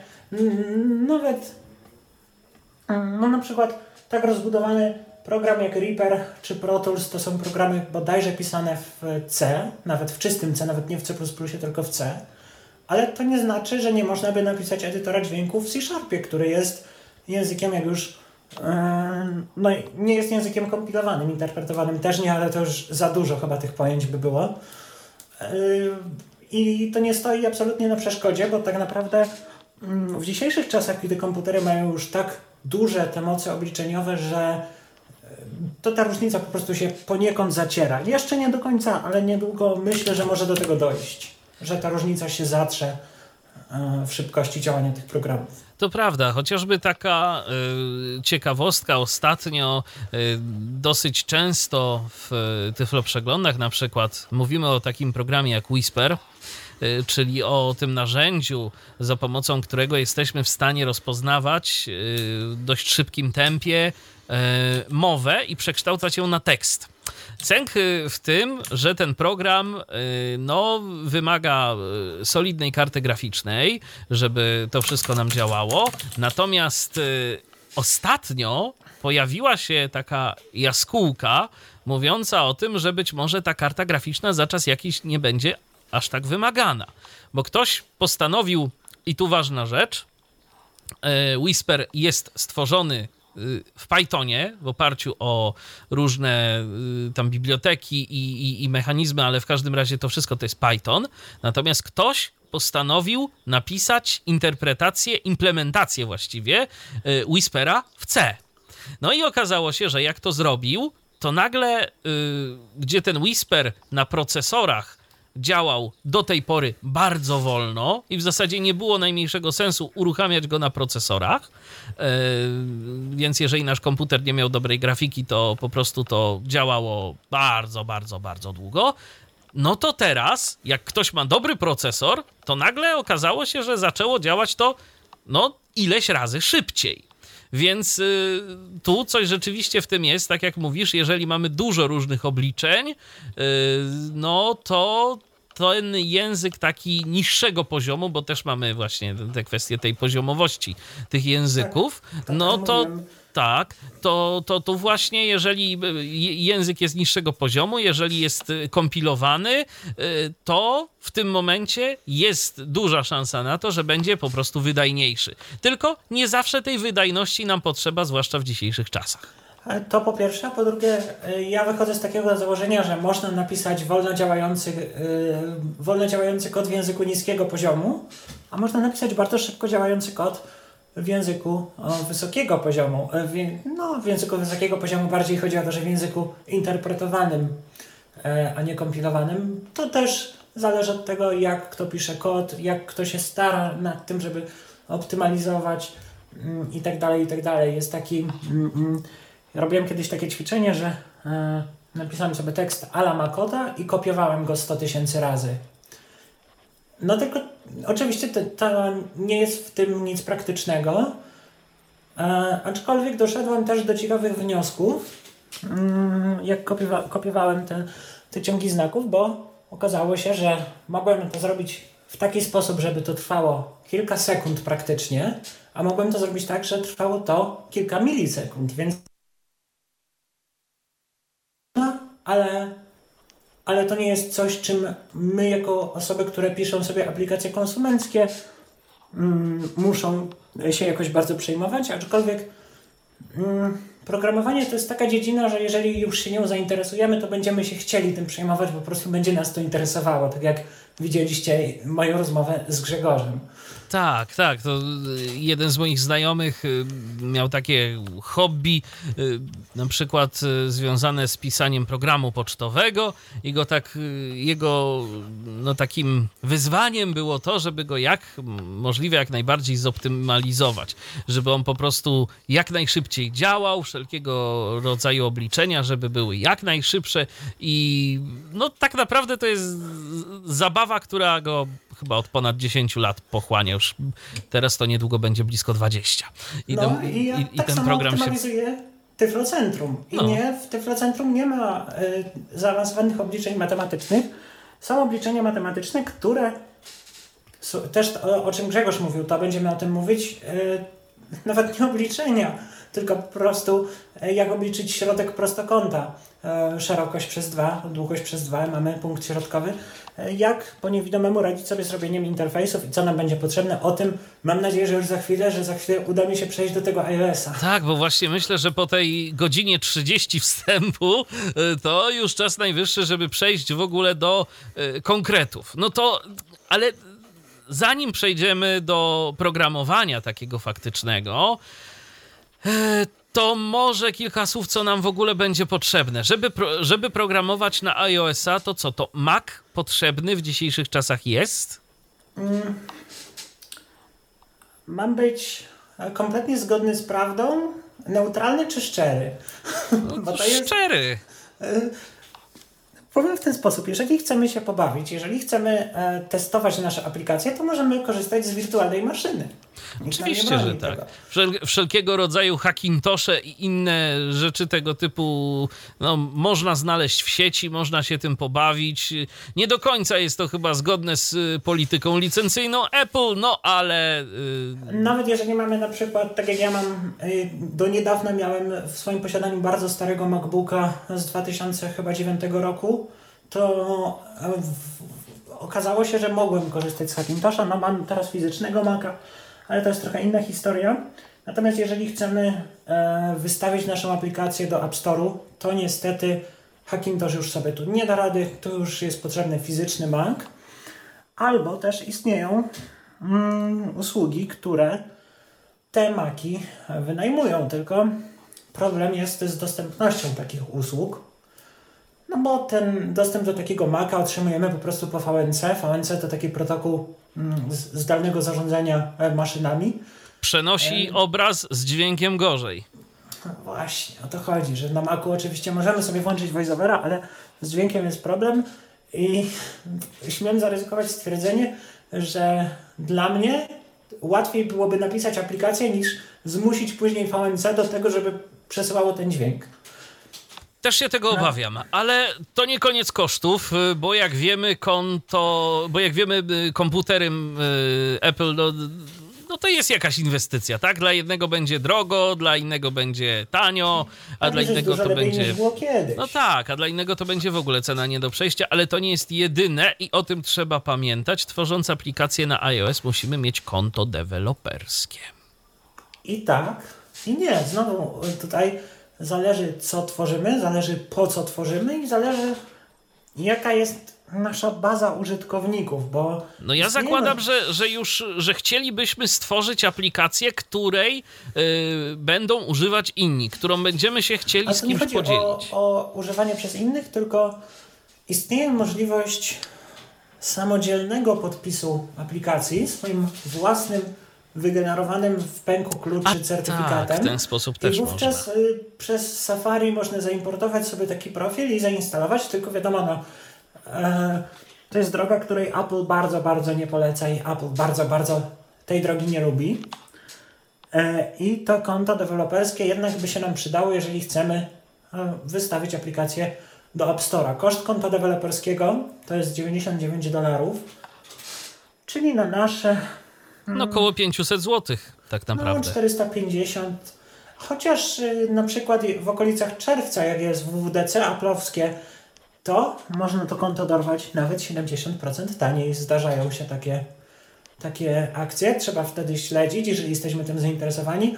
Warto też powiedzieć o tym, że nieważne w czym piszemy aplikację, mm, jeżeli piszemy nawet w tym Flutterze czy w Reactie, e, to wówczas tak czy tak, po pierwsze, będzie nam potrzebny komputer Mac, czy to fizyczny, czy to mm, wirtualny do skompilowania tej aplikacji i do umieszczenia jej w App Store. Oczywiście wówczas już nie wirtualny, a ewentualnie jakiś wynajęty. Mm, I też nieważne w jakiej technologii my piszemy aplikację, będzie nam potrzebne konto deweloperskie, bo. Za my... które płacimy co rok. Co rok. Tylko, że no, na aplikacjach można zarabiać na wiele sposobów, nie tylko e, robiąc te aplikacje bezpośrednio płatne. O tym też może sobie porozmawiamy, jak będę mówił, co zamierzam z Tyflocentrum dalej. Nie, Tyflocentrum nigdy w życiu nie, nie będzie płatne, nawet o tym nie myślałem, e, tylko po prostu będę mówił o takich różnych rzeczach. Natomiast tak, my płacimy nie za technologię, bo wszystkie technologie, takie jak program Xcode, takie jak Apple Developer Documentation, czyli dokumentacja deweloperska, takie jak przykłady i tak dalej, i tak dalej, są do zdobycia za darmo. My płacimy za prawo do, korzysta- do wypuszczenia naszej aplikacji w App Store, ale nie tylko, bo konto deweloperskie daje nam bardzo dużo innych rzeczy, które mogą nam ułatwić mm, naszą przygodę z wydawaniem aplikacji. Na przykład no, będę się posiłkował Tyflocentrum, bo to jest aplikacja, którą pewnie niektórzy z Was już znają, niektórzy ją testują i tak dalej. E, chociażby w, w tym kącie mam bardzo fajne narzędzia analityczne, które na przykład informują mnie o tym, ile aplikacji zajęło czasu połączenie się z serwerem Tyflo Podcastu, ile czasu zajęło wyrenderowanie, e, wyrenderowanie nie, artykułu z Tyflo Świata na urządzeniu użytkownika itd., tak itd. Tak ja mam bardzo łatwy, przede wszystkim dostępny dostęp e, do tych narzędzi. Te, te, te dane są w formie tekstowej reprezentowane, więc ja jako osoba niewidoma jestem w stanie bardzo łatwo się do nich dostać. Oczywiście też to nie jest takie różowe, bo portal deweloperski Apple'a to jest coś, o czym by można było e, napisać cały esej o, o tym, jak nie robić stron internetowych. Tak, tam już na wejściu są problemy. Ale bardzo dużo rzeczy teraz można zrobić z Xcode.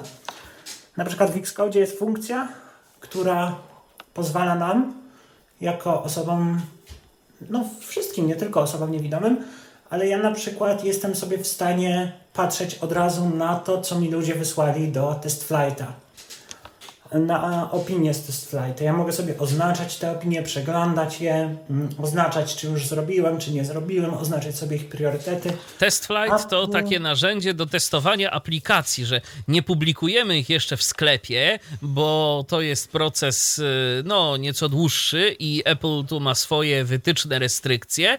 Natomiast test flight to jest takie narzędzie, że zanim wypuścimy aplikację, to możemy sobie ją przetestować na użytkownikach, którzy którzy mają ochotę podzielić się jakąś informacją zwrotną z nami.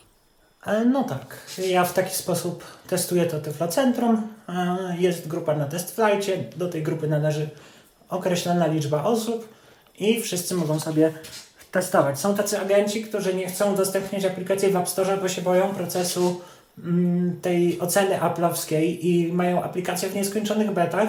Mówię tu o aplikacji Dystopia to taki klient Reddita, robiony chyba z myślą o osobach niewidomych i ten klient cały czas, już od kilku dobrych lat jest w becie i nie zamierza z niej wychodzić. Także też A tam jest jakaś też ograniczona 10 tysięcy użytkowników dla publicznych testerów, tylko że testy publiczne wymagają wstępnej weryfikacji przez człowieka. Ja weryfikowałem Tyflocentrum w taki sposób, żeby móc dać linka, żeby ludzie nie musieli mi dawać swojego adresu e-mail, i otrzymałem odpowiedź zwrotną chyba po trzech dniach i Tyflocentrum jest testowalne teraz z linka.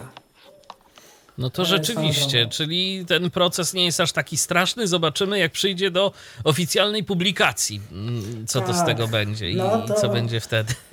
Yy, mówię yy, w ten sposób, że na pewno już mogę powiedzieć, że jeżeli będę publikował aplikację, to postaram się, nie wiem, czy na Twitchu, czy gdzieś zrobić takiego streama, gdzie będziemy sobie oczekiwać na odpowiedź od Apple, ale to oczywiście dygresja. Także tak to wygląda. Program Xcode to jest program, który jest bardzo dostępny. Tutaj Xcode, czyli taki program już do pisania aplikacji konkretnie. Tak, to jest to, o czym mówiłem wcześniej, zintegrowane środowisko programistyczne. Zintegrowane dlatego, że mamy w nim edytor tekstu, oczywiście w którym wprowadzamy nasz kod. Mamy kompilator, mamy debugger, czyli to narzędzie, którym możemy mm, badać nasz kod pod kątem tego, jak działa, jakie są obecne wartości zmiennych, jak szybko program działa. Mamy też mm, w Xcode zintegrowany system kontroli wersji. E, to jest taka bardziej zautomatyzowana kopia zapasowa naszego kodu, z w dużym uproszczeniu mówiąc. I mamy w tym Xcode bardzo dużo innych e, rzeczy, rzeczy, które, e, które mogą nam jakoś tam pomóc w pisaniu naszego kodu. Ale też Xcode ma e, kilka rzeczy zrobionych specjalnie z myślą o użytkownikach niewidomych. Na przykład E, gdy wejdziemy sobie w edytor tekstu Xcode'a, wówczas na pokrętle voiceovera mamy do dyspozycji kilka elementów, takich jak przejście do poprzedniej następnej funkcji, do poprzedniego następnego komentarza, do poprzedniego następnego breakpointu. Breakpoint to jest takie miejsce w kodzie, gdzie program zatrzymuje się po to, żebyśmy my mogli zbadać jego stan tym debuggerem, o którym mówiłem. Także sam Xcode zawiera w sobie dużo mm, takich narzędzi, które pozwalają użytkownikowi niewidomemu nawigować jakoś szybko po tym ko kodzie. Mm, też Xcode zawiera bardzo dużo skrótów klawiszowych, mm, o czym też już e, troszkę wspominałem. Mm, te skróty dla mnie osobiście są dość logiczne. E, a jeżeli nie pamiętamy jakiegoś skrótu, to taka porada, która chyba przyda się naprawdę wszędzie i każdemu, kto korzysta z macOSa, nie tylko ludziom zainteresowanym programowaniem. Jeżeli naciśniemy sobie skrót Command pytajnik, czyli Command Shift ukośnik, to możemy wpisać sobie dowolną frazę i wówczas e, system podpowie nam, jak to zrobić za pomocą klawiatury. Jeżeli sobie zapomnimy jakiegoś skrótu, mm, to wówczas możemy sobie w taki sposób o tym przypomnieć. Teraz kolejna rzecz, czyli w jaki sposób tworzyć interfejsy. To, o czym, e, o co pytał mnie Grzegorz, to jest bardzo ciekawy temat, bo jak powstał iOS, to nie było jeszcze języka Swift, ale o Swiftie zaraz na razie o tym, o, o tych interfejsach. To był sobie taki, taka, takie w dużym uproszczeniu oczywiście, e, proszę mnie nie zjeść, to jest uproszczenie, biblioteka do tworzenia interfejsów, która nazywała się UIKit, czyli User Interface Kit, czyli zestaw do tworzenia interfejsów użytkownika.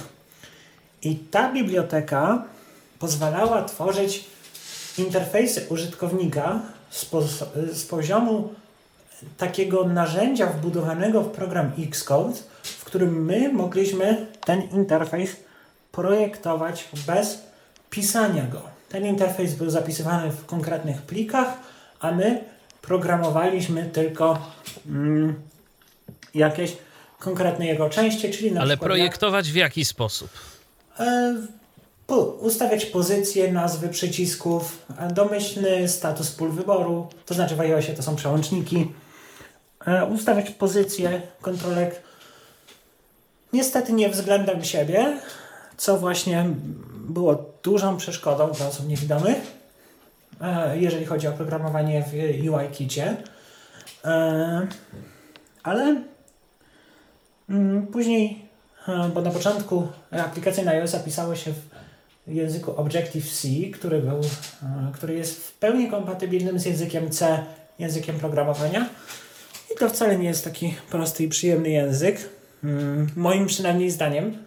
Znam ludzi, którzy wolą Objective-C od tego, co jest teraz. No ale ja tak uważam. E, I później chyba wraz z premierą iOS 7 zdaje się powstał e, nowy język programowania stworzony przez firmę Apple, mm, czyli język Swift. Język stworzony z myślą o ludziach, którzy właśnie uczą się dopiero programować, język nowoczesny, bez pewnych zaszłości, jakie niósł za sobą język Objective-C i tak dalej, i tak dalej. Ale nadal interfejsy użytkownika, nadal aplikacje były tworzone w tym stareńkim już e, frameworku UIKit. I nadal e, był problem mm, z projektowaniem tych interfejsów przez osoby niewidome, bo nie mogliśmy ustawiać kontrolek względem siebie, tylko ustawialiśmy je, znowu wiem, że to jest uproszczenie i, ja wiem, że to ma w sobie pewne niuanse, ale tak jest prościej. Ustawialiśmy wszystkie kontrolki względem lewego górnego rogu ekranu, co dla osób niewidomych oczywiście może być problematyczne. Ale wraz z premierą iOS 13 Apple wprowadziło na rynek nowy framework do tworzenia interfejsów, stworzony już z myślą o języku programowania Swift, z myślą o tym, żeby wykorzystywać wszystkie te nowoczesne funkcje tego języka programowania. I ten framework nosi nazwę Swift UI, czyli Swift User Interface, co ma podkreślać to, że jest yy, to język stworzony z myślą o programowaniu w języku Swift. Oprócz tego, że straciliśmy dostęp do projektora graficznego, czyli teraz trzeba interfejsy pisać ręcznie, jeżeli pro, programujemy w SwiftUI. To jest dla niektórych regresja. Mm, dla niektórych regres. Wiem, że są zewnętrzne narzędzia, które pozwalają jakoś to robić, ale nie korzystając z tych narzędzi. O tyle e, SwiftUI wprowadza coś, co Android miał już od bardzo, bardzo dawna, czyli tworzenie interfejsów, które opierają się na zasadzie e, pewnych relatywnych pozycji pomiędzy kontrolkami. Czyli my możemy powiedzieć, ustaw te kontrolki pionowo do siebie, żeby te kontrolki były jedna, o, jedna pod drugą ustawione w stos pionowy, albo w stos poziomy, albo zrób listę. I ten framework Swift UI zerwał e, z tym takim starym systemem tworzenia aplikacji, projektowania interfejsów aplikacji w ten sposób względem lewego górnego rogu mm, ekranu i e, przyjął właśnie taką formę projektowania tych interfejsów relatywnie, co może i znacznie pomaga to osobom niewidomym projektować te interfejsy. No bo tak, my tworząc taką apli aplikacja Swift UI przyjmuje pewnego rodzaju formę drzewa, czyli my najpierw tworzymy okno. Okno jest pustym prostokątem, bo ekran naszego iPhone'a czy iPada jest prostokątny. Następnie na to okno coś nakładamy.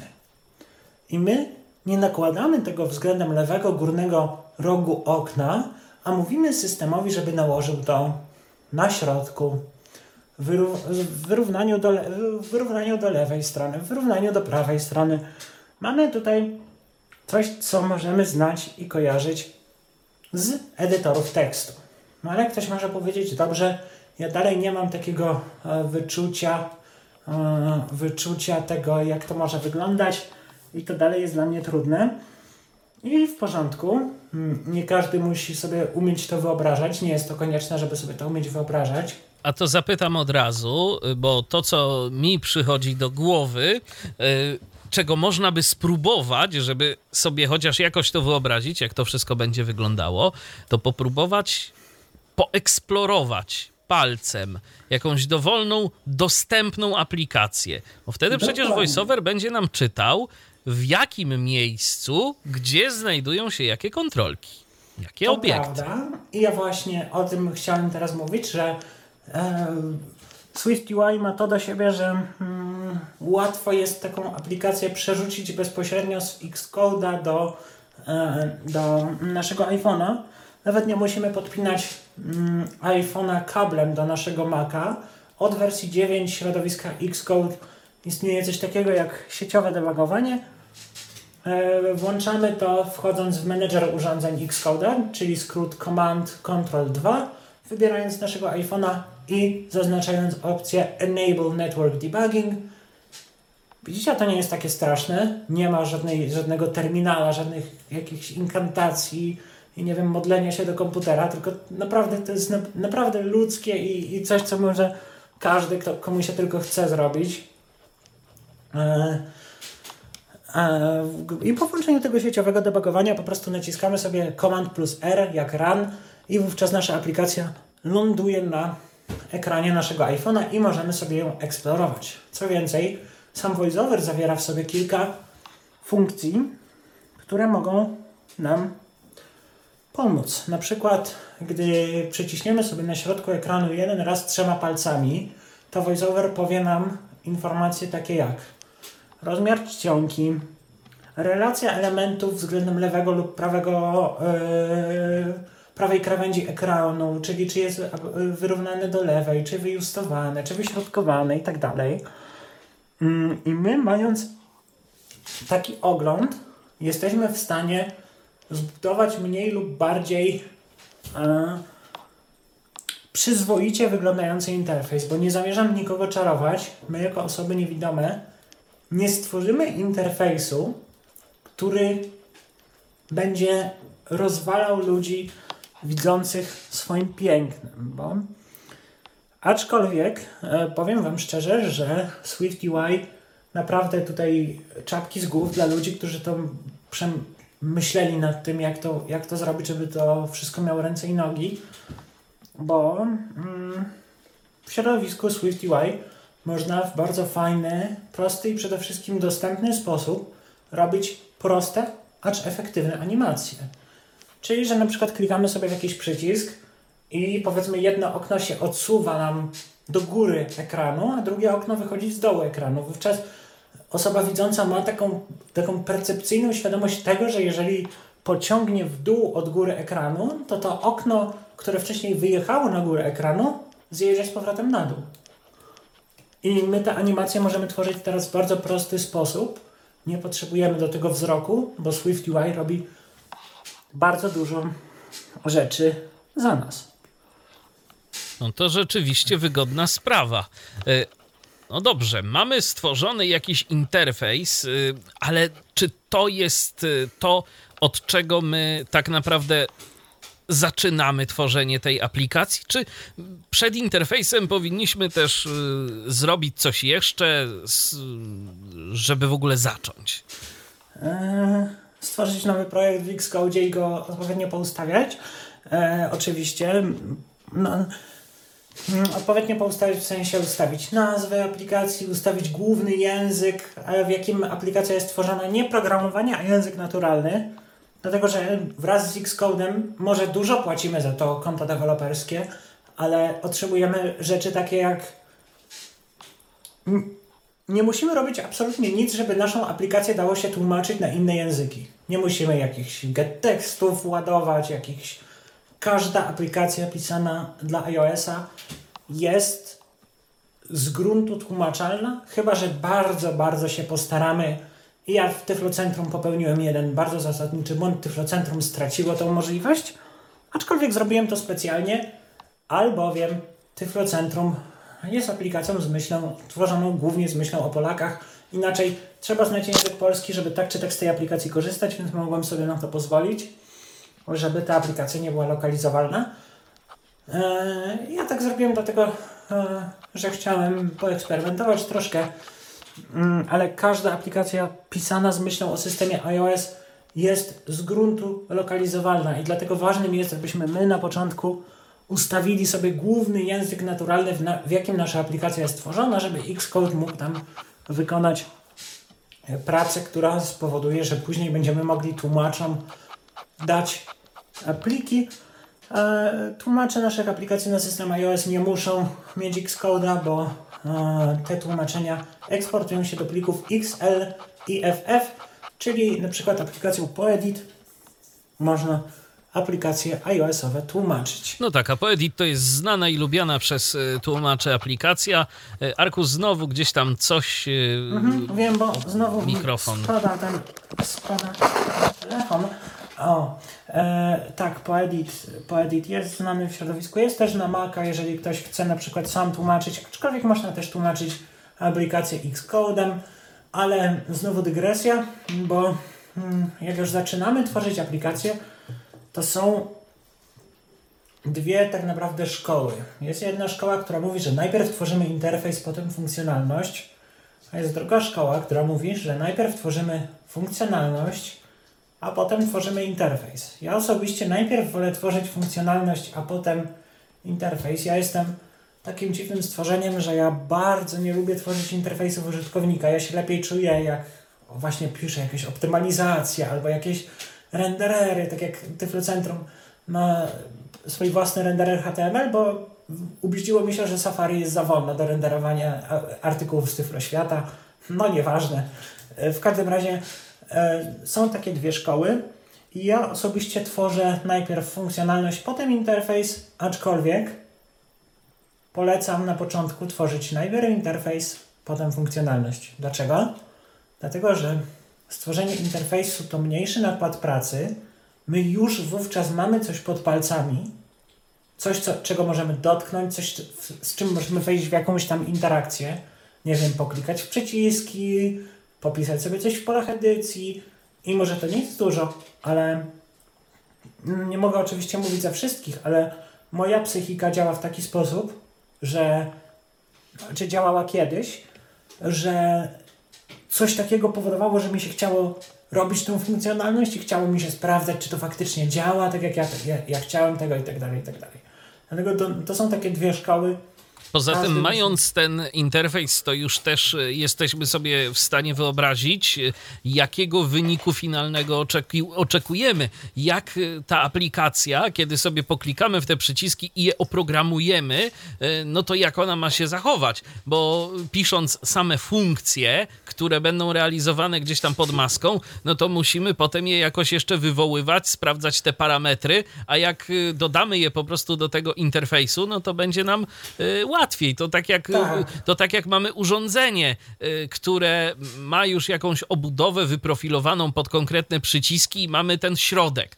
No to oczywiście, gdybyśmy tego środka nie mieli, to możemy y, zawsze, no nie wiem, jakąś szpilką albo jakimś ołówkiem naciskać te przyciski gdzieś tam, y, albo zwierać konkretne styki na płytce elektronicznej. No ale tak jest chyba łatwiej, wygodniej to testować. Tak, aczkolwiek też później, jak nie przejmujcie się tym, jest w programowaniu takie pojęcie, które nazywa się code smell i to jest ten smród kodu, że czyjś kod śmierdzi, to się tak brzydko mówi, polega na, to na tym, że kod jest pisany w sposób nieładny i ale jeżeli ktoś zaczyna z programowaniem, to nie będzie się przejmował tym, czy jego aplikacja jest testowalna, czy można na niej wykonać testy jednostkowe. Testy jednostkowe to jest, że komputer sam sprawdza poprawność programu, czyli dajemy komputerowi coś do zrobienia i dajemy mu wynik gotowy. My mu dajemy wynik.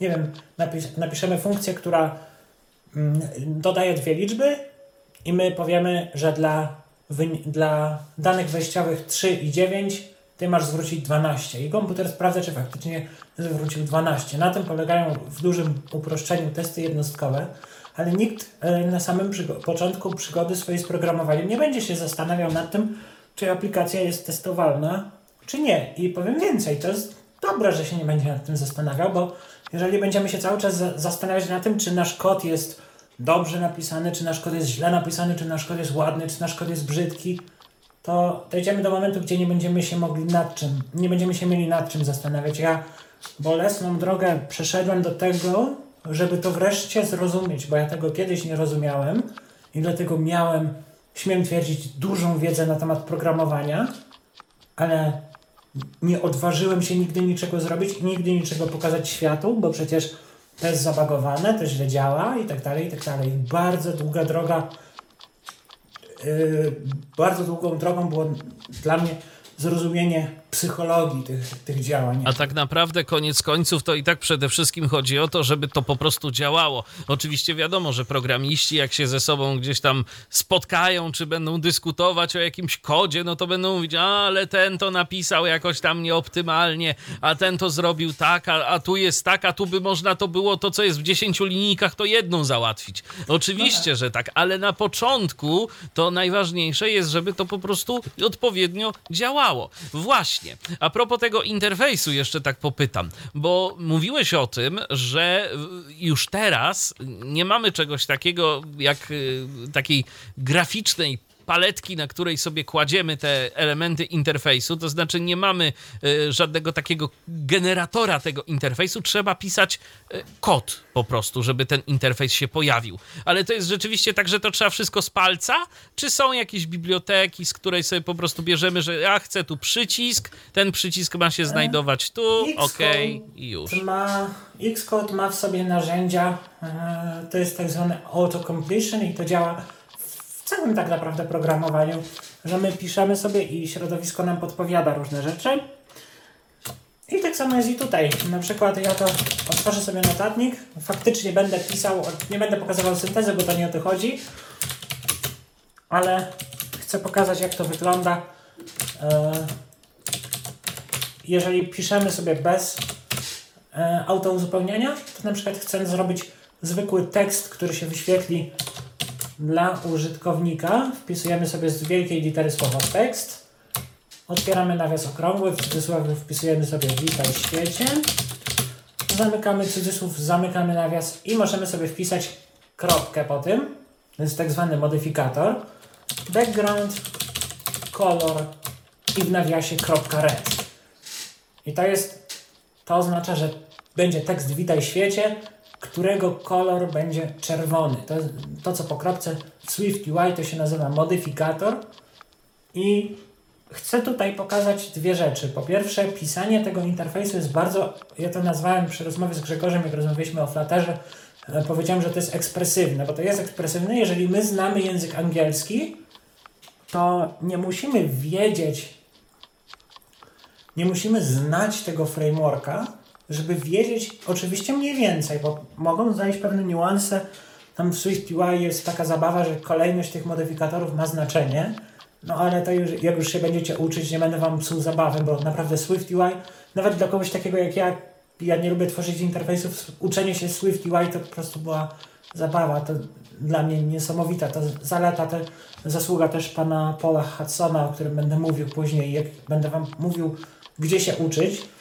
Mm, no ale w każdym razie, o co chodzi z tą ekspresywnością e, języka programowania, czy jak, jakiegoś frameworka? Właśnie o to, że my znając i rozumiejąc język angielski, ale nie znając konkretnego frameworka czy konkretnej technologii, jesteśmy w stanie zrozumieć, aha, czyli tutaj chodzi o to, że tło tego tekstu, tło tego prostokąta, na którym zostaną wyrysowane znaki, będzie czerwone, tak?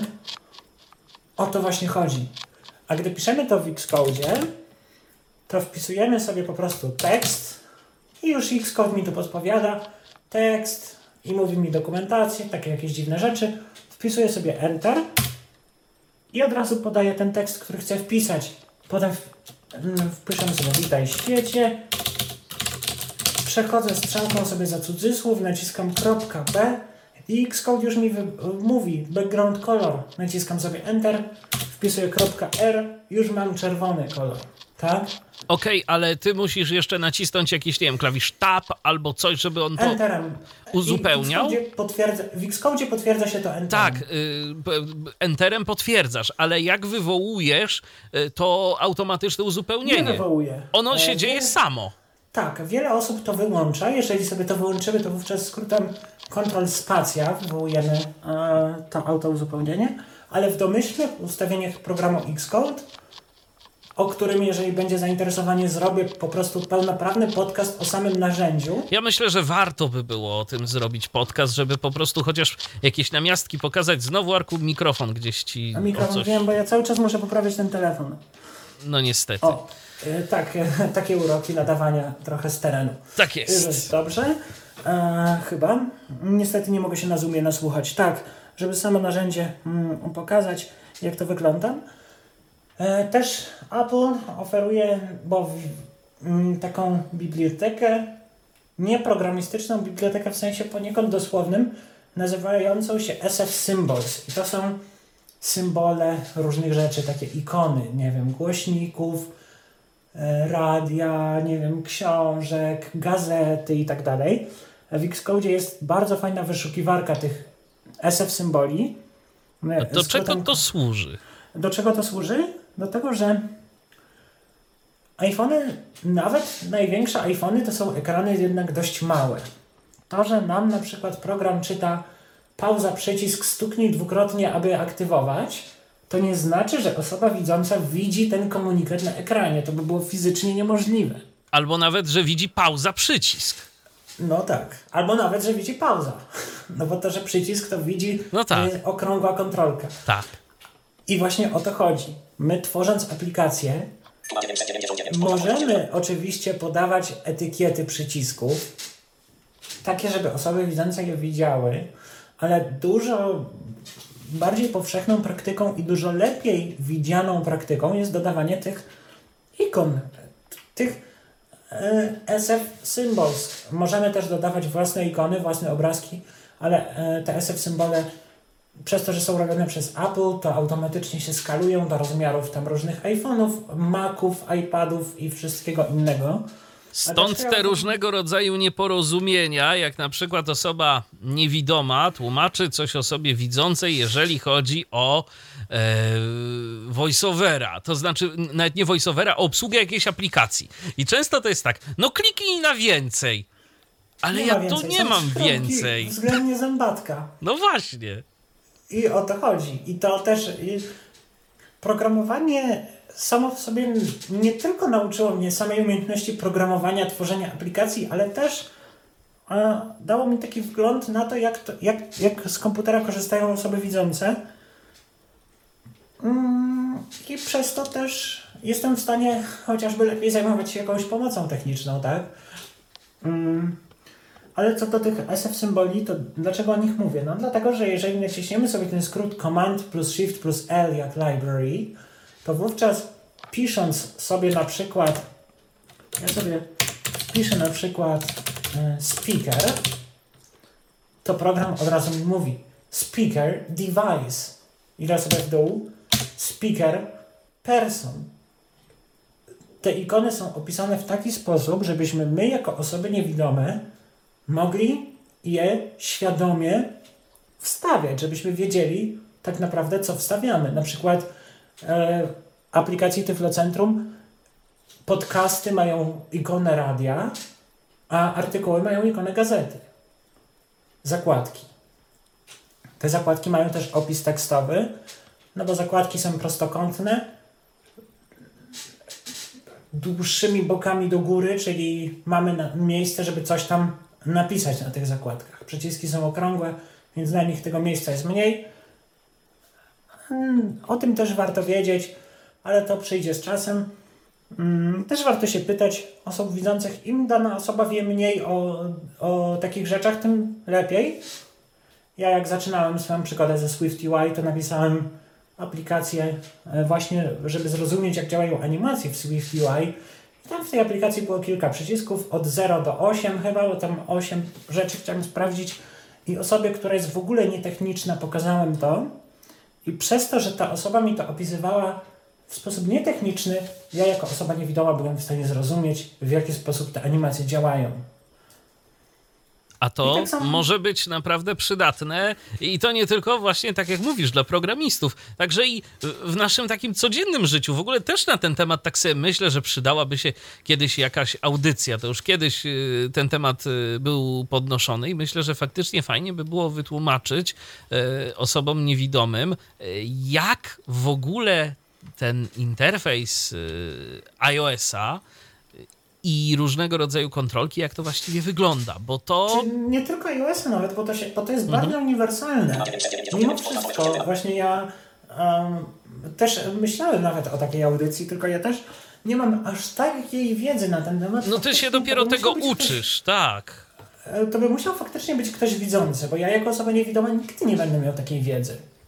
Mhm. I to też sobie trzeba powiedzieć, nie ma się co czarować, że dużo jesteśmy w stanie zrobić i naprawdę ludzie z Apple'a którzy stworzyli tą bibliotekę SF Symbols i zrobili te opisy dla tych, e, dla tych ikonek, naprawdę to czapki z głów, ale mimo wszystko nadal zostaną pewne problemy, których nie rozwiążemy przez to, że nie widzimy. Na przykład ja e, teraz pracuję nad e, prze, wsparciem przewijania w Tyflocentrum i tam jest taki eliptyczny kształt, który się przechyla podczas przewijania. I ten ja jako osoba niewidoma nie wpadłem na to, podejrzewam, że gdybym widział, od razu bym to zauważył, że jak ta elipsa się przechyla, to ona w pewnym momencie będzie nachodziła na przycisk e, do zatrzymywania odtwarzania. I, to, i, I też takie rzeczy się zdarzają i, i takie rzeczy się dzieją praktycznie na co dzień, że gdyby ktoś mi nie zwrócił na to uwagi, to bym o tym być może nie wiedział, być może bym się domyślił później. No tak, bo dla nas to nie problem, ale dla kogoś nawet i słabowidzącego, kto by z tego korzystał, to już jest kłopot. No tak. Swift UI jest takim cebulowym, taką, taką, takim cebulowym, mm, bym powiedział, tworem, bo jeżeli jakaś możemy te kontrolki na sobie yy, wkładać i jeżeli nałożymy na siebie dwa przyciski, to kliknięcie w jeden przycisk sprawi, że najpierw kliknie się ten przycisk na górze, a potem kontrola przejdzie do przycisku tego pod spodem. Także też takie niuanse się dzieją, tylko w SwiftUI trzeba chcieć nałożyć na siebie dwa przyciski. Trzeba specjalnie to zrobić. Tego raczej się nie robi. E, na przykład ja potrzebowałem aplikacji do przycinania screenshotów na system macOS to też było coś, co pisałem w ramach swojego ćwiczenia e, właśnie ze Swift UI, czy jestem w stanie zrobić interfejs, w którym rozczyta się osoba widząca. I e, mój trik polegał na tym, że miałem sobie napisany tekst, e, kliknij tutaj, aby wybrać obraz do załadowania. I jak wybra wybrało się ten obraz, to ten obraz wjeżdżał na ten tekst, co spowodowało to, że tekst przestał być widoczny, bo tekst był niejako pod tym obrazem i było widać ten obrazek, na którym potem ja mogłem ob sobie operować już dam swoimi metodami, żeby tam e, przyciąć do konkretnych rozmiarów iPhone'a. To narzędzie też powstało w sumie dla Tyflocentrum, żeby po, e, zrobić screenshoty e, do App Store'a. No nie? I, i właśnie o to chodzi. Ta ekspresywność tego środowiska sprawia, że my jako osoby niewidome naprawdę oczywiście nie jesteśmy w stanie wszystkiego zrobić, ale jesteśmy w stanie zrobić bardzo, bardzo dużo. To się zgadza. E, o czym jeszcze chciałbym powiedzieć? E, no nie wiem, Apple daje nam na przykład bardzo fajny, prosty mm, silnik do tworzenia haptyki, czyli tych takich lepszych wibracji, można to tak nazwać. I to jest już coś, z czego my możemy naprawdę w pełni korzystać. I osobom widzącym też to pomaga. Zresztą system sam generuje sygnały haptyczne i tak dalej. I te, ten, ten silnik jest naprawdę potężny. Możemy te wibracje sobie łączyć w różne kompozycje i tak dalej, i tak dalej. I ja mówię o tym nie dlatego, żeby powiedzieć, że iOS to ma, a inne platformy tego nie mają, bo inne platformy to też mają. To nie, nie, nie o to mi, broń Boże, tutaj chodzi.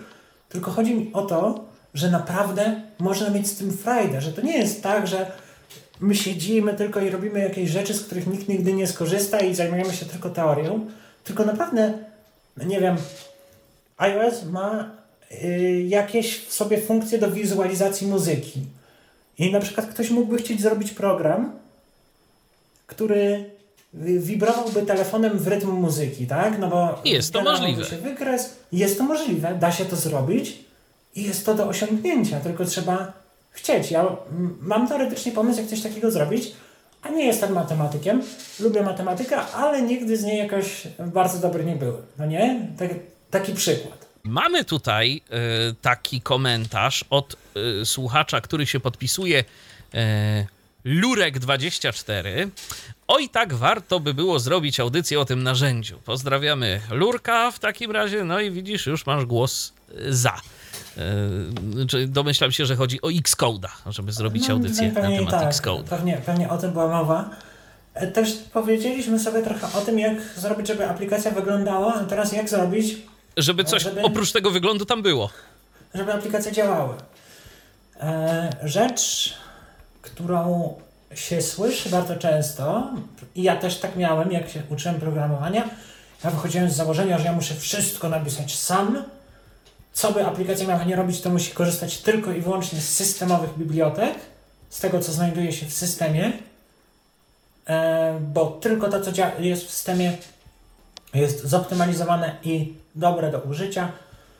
E, no i tak, mm, na początku nauki ja się dalej zgadzam z tym swoim poglądem, ale nie zgadzam się z tym teraz, jakbym się uczył programowania, albo jakbym kogoś uczył programowania, to na pewno e, nie mówiłbym mu tego w taki sposób, bo owszem, biblioteki, które są w systemie, dobrze ich używać, wtedy wiemy, jak coś działa bardziej, ale potem są biblioteki, potem są tak zwane zależności, żebyśmy my, jako programiści, mogli z nich korzystać. Są biblioteki, które ułatwiają pewne sprawy nam. Mm, no nie wiem, jest na przykład taka biblioteka Revenue Cat, E, to jest biblioteka, która służy do zarządzania mikropłatnościami w aplikacji. Jeżeli nie chcemy korzystać z oficjalnego, z oficjalnej biblioteki Apple'a, e, czyli z bodajże StoreKit się to nazywa, no to możemy z tego Revenue Cata korzystać, yy, który swoją drogą i tak korzysta z, z tej biblioteki Apple'owskiej. Ale co nam to, to daje w praktyce? W praktyce daje nam to to, że przepraszam bardzo, niektóre biblioteki systemowe mm, są dość skomplikowane przez to, że realizują bardzo dużo szerokich zastosowań. Podczas gdy e, na przykład taka biblioteka jak Revenue Cat jest e, stworzona z myślą o tym, żeby jak najbardziej to wszystko uprościć, czyli E, na przykład, jeżeli my robimy mm, coś bezpośrednio w samym StoreKicie, to musimy najpierw wygenerować fakturę, bo w Apple'u nawet jeżeli pobieramy coś za darmo, to kupujemy to po prostu za 0 zł. Swoją drogą, dlatego wymagane jest hasło przy pobieraniu z App Store'a, między innymi, bo pobranie darmowej aplikacji to też jest zakup. Czyli generujemy najpierw fakturę, potem generujemy, e, generujemy jakby komunikat do serwera, że użytkownik chce kupić taki i taki przedmiot. System daje użytkownikowi ten komunikat, użytkownik płaci i my jako programiści musimy później odpowiednio zachować się e, w zależności od tego, czy użytkownik dokonał płatności i ta płatność zakończyła się sukcesem, czy użytkownik dokonał płatności, ale płatność nie zakończyła się sukcesem, bo na przykład użytkownik nie miał środków na karcie, czy użytkownik dokonał płatności, ale jej status jest nieznany, bo użytkownik zapłacił metodą płatności, która wymaga trochę czasu do przetworzenia, a może użytkownik na, tej, na tym ekranie płatności zrezygnował z tego zakupu. Mamy bardzo dużo rzeczy, o których musimy pamiętać i biblioteki, które upraszczają nam w jakiś sposób działanie z kodem, właśnie, właśnie do tego służą, żebyśmy my mogli skupić się na dostarczeniu jakiejś funkcjonalności albo na, e, na innych rzeczach. Na przykład Czyli to jest e. tak, e, tak upraszczając całą sytuację. E, w programie, który korzysta z tej dodatkowej biblioteki, skupmy się na tym procesie płatności.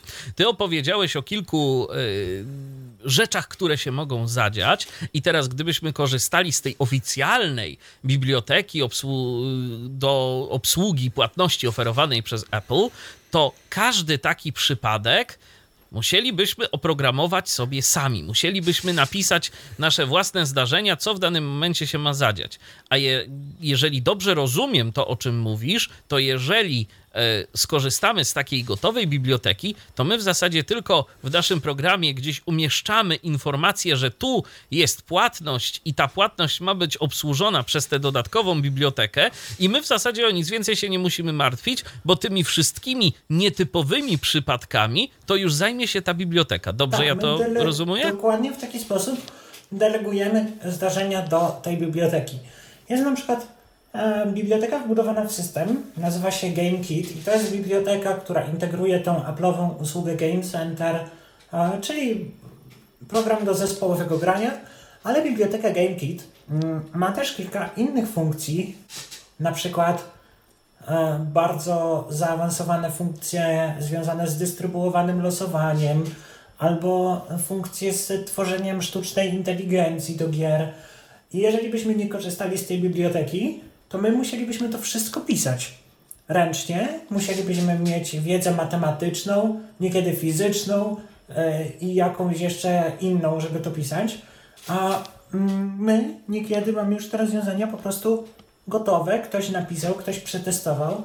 Warto też myśleć o tym w takim pragmatycznym sensie, że być może, jeżeli na przykład korzystamy z jakiejś dużej biblioteki, to osoby, które ją pisały, miały dużo większy budżet i miały dużo większą wiedzę niż my, bo było tych osób po prostu więcej, tak?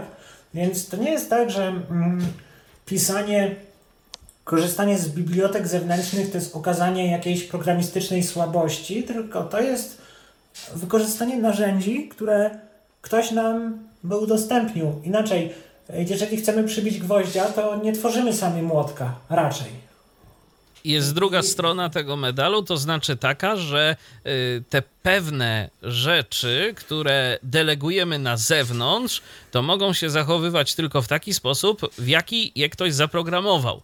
Ciężko mi sobie wyobrazić y, sytuację, w której y, no, biblioteka do płatności miałaby nam się nie przydać, ale domyślam się, że może być trochę takich różnych sytuacji, w których chcielibyśmy zrobić coś jednak inaczej, a ta biblioteka, z której korzystamy, pozwoli nam na wykonanie tego w taki jeden konkretny sposób. No tak. Są, jest taki przykład. Jest taka biblioteka, która nazywa się Swifty JSON. To jest biblioteka do obsługi właśnie standardu JSON. E, JSON to sposób reprezentacji danych, taki E, a, a propos JSONa, e, odsyłam do mojego artykułu na moim eltenowym blogu odnośnie pisania aplikacji Tyflo Podcastu. Tam objaśniłem trochę na czym ten JSON polega.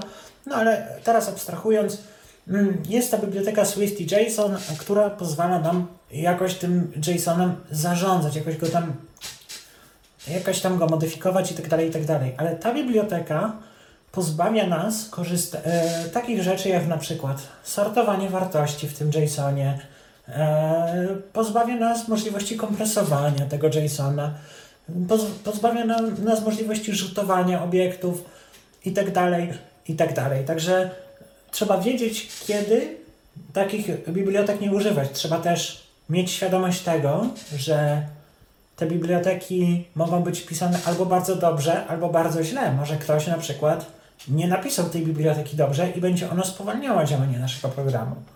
Więc i to wszystko też nie ma, nie ma co nad tym myśleć jakoś za długo, jak, jak zaczynamy dopiero, bo ja uważam, że takie rzeczy mm, przyjdą z doświadczeniem. E, Ja mówię, największym błędem, jaki ja popełniłem podczas swojej nauki programowania, było to, że tłukłem teorię cały czas i zastanawiałem się, myślałem, a nie robiłem. O, w ten sposób. I, I to do niczego nie prowadziło. I tak samo jest tutaj. Jeżeli my nie umiemy czegoś zrobić, na przykład powiedzmy, że ktoś nie, nie zna tych systemowych bibliotek do obsługi JSONa, znajdzie sobie w internecie Swifty, Swifty JSON. E, ta biblioteka jest wolniejsza od, od, od biblioteki systemowej, bo Swifty JSON to jest biblioteka, która powstała zanim Swift e, sam w sobie otrzymał natywne wsparcie JSONa. Ale powie, i ta biblioteka jest faktycznie pro, prościutka, je- jest fajna, nie, nie odejmuje jej tego, nie dewaluuje jej, ale chodzi po prostu o to, że jeżeli znajdziemy sobie coś takiego i to narzędzie nam pomoże osiągnąć jakiś cel, to należy po prostu z niego skorzystać i się nie zastanawiać, ale warto już, gdy skończymy coś robić i naprawdę nas to interesuje, to warto sięgnąć trochę głębiej i zobaczyć, a może to systemowe rozwiązanie jest lepsze, może jest szybsze, może to rozwiązanie mnie czegoś nauczy. To dowiedzieliśmy się trochę o bibliotekach, tylko ja nadal mam takie podstawowe pytanie. Bo załóżmy, że no coś o językach programowania wiem. W tym momencie no, ciężko byłoby nam w ogóle tłumaczyć te podstawy programowania, bo, bo to też jest taka rzecz, że warto sobie poczytać o tych podstawowych konstrukcjach, jakieś y, funkcje warunkowe, pętle, y, czym są te różne struktury typu jakieś tablice, listy i tak dalej, i tak dalej. Ale załóżmy, że to, że to wiem, ale chciałbym się zabrać za tworzenie czegoś yy, no właśnie w Swiftie, tylko ja tego języka nie znam. Kupiłem sobie Maca, zainstalowałem sobie Xcode'a, yy, otworzyłem aplikację, coś tam sobie poklikałem, jakiś interfejs. No i teraz co? Jak, jak ja w ogóle mam zacząć? Jest bardzo wiele sposobów. E, Jest książka, e, zacznę od materiałów darmowych. Mm, Zacznę od materiałów oficjalnych. Jest książka e, Getting Started with Swift and Swift UI. To jest książka napisana przez Apple. Jest do pobrania, do pobrania za darmo z Apple Books. E, Też do niej dam linka. Pozwól, że sobie zapiszę, żeby później nie zapomnieć. Jasne. Mm. Jest to książka, która opisuje, jak e, działa Swift. Jest też dokum- dokumentacja deweloperska Apple, ale to już jest takie, taki zbiór suchych faktów, taka Wikipedia na temat wszystkich, a raczej większości API firmy Apple, czyli tutaj już trzeba mieć jakieś pojęcie o języku programowania. Ale jeżeli chcemy się uczyć, to jest też kilka sposobów. Jeden z nich jest oficjalny. Aplikacja Playgrounds, mm, też od firmy Apple. Aplikację tą możemy pobrać albo na Macu, albo na iPadzie. Niestety na iPhone'ie nie możemy jej pobrać. E, Musimy tutaj zrozumieć, iPhony mają na tyle mały ekran, że faktycznie, jeżeli, posta- jeżeli postawimy się w sytuacji osób widzących, to, to to by było niemożliwe. Ale aplikacja Playgrounds e, to taka aplikacja, która uczy nas programowania poprzez interaktywne ćwiczenia, w których najpierw mamy coś opisane, później wykonujemy jakieś ćwiczenia i przechodzimy sobie dalej, dalej, dalej, coraz trudniejsze, nam nam gra muzyczka, odtwarzamy sobie dźwięki, chodzimy sobie jakimś potworkiem, wszystko jest ładnie dostępne. VoiceOver bardzo, bardzo ładnie sobie radzi. Jest tych playgroundów, e, czyli tych, tych, tych e, takich, jakby to powiedzieć, planż bardzo dużo. Możemy też je dociągać, bo tam jest kilkanaście chyba ich wbudowanych. Tam od takich absolutnych podstaw, czyli czym jest zmienna, czym jest stała, czym jest funkcja, po, e, przez podstawy Swift UI, aż do rzeczy typu sieciowość i wielowątkowość. Także naprawdę to jest bardzo dobry zasób. Jeżeli ktoś chce zostać z Applem mm, i, i, i e, uczyć się z oficjalnych źródeł, to naprawdę z całego serca mogę polecić aplikację Playgrounds. A to wszystko, jak rozumiem, w języku angielskim. E, tak, tak, no to ni niestety. Bez, można próbować z tłumaczem, ale ten angielski i tak kiedyś się do nas odezwie. Tak jest. Mm, także to jest, e, to jest tyle, jeżeli mogę polecić e, o zasoby oficjalne. A teraz uwaga, nie, to nie jest materiał sponsorowany. To jest moja prywatna opinia i ktoś może się z tym nie zgodzić, ale bardzo, bardzo wspominam już o tym któryś, któryś raz. E, na przestrzeni wielu audycji chyba to się przewijało. hackingwithswift.com i pan Paul Hudson, który naprawdę zrobił no, moim zdaniem e, czytałem dużo e, książek o programowaniu, zarówno darmowych, jak i płatnych, bo też interesuje mnie ta literatura od strony takiej, jak to jest pisane i jak ludzi się uczy programowania.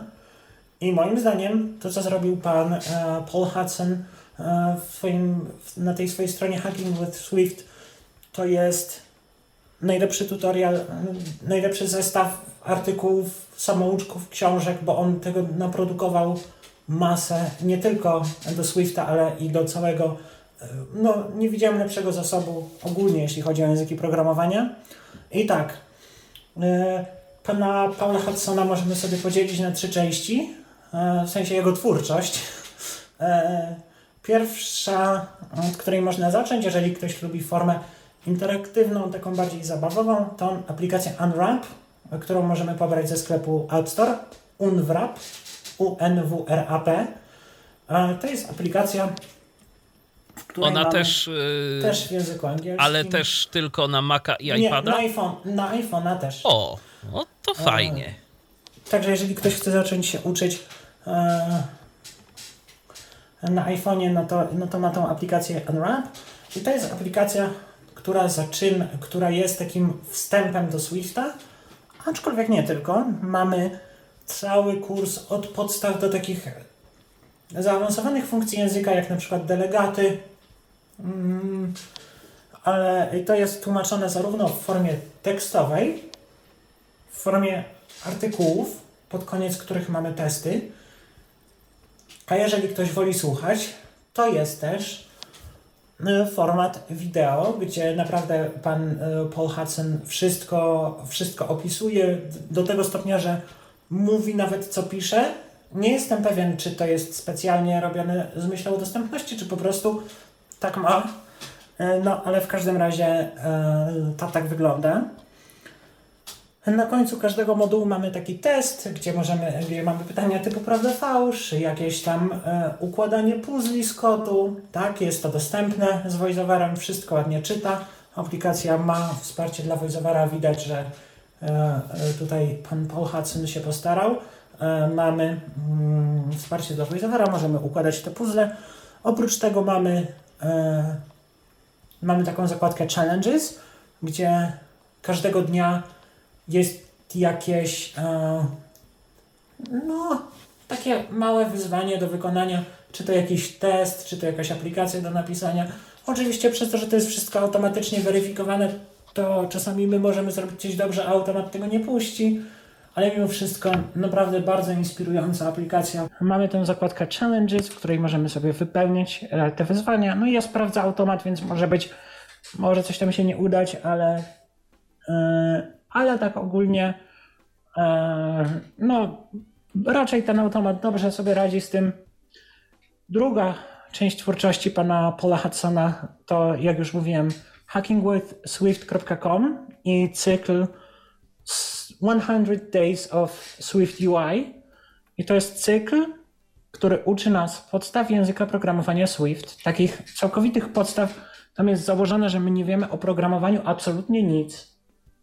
I e, ten kurs jest napisany tak, że jest on podzielony na dni i my w każdym dniu mamy za zadanie przejść przez jedną lekcję tego kursu i czegoś konkretnego się nauczyć. Kurs jest podzielony na 100 dni. Pierwsze 14 dni to e, podstawy Swifta, a później od dnia 15 do dnia setnego to jest tłuczenie różnego rodzaju projektów. Od rzeczy pokroju pisania aplikacji do rozdzielania napiwków, e, czy do, do rozdzielania kosztów mm, za jakieś tam e, za jakieś tam e, potrawy przez aplikację do nie wiem mm, do patrzenia sobie na, na to, kto brał udział w jakich tam konkretnych misjach Apollo, pisanie jakichś gier językowych i tak dalej, i tak.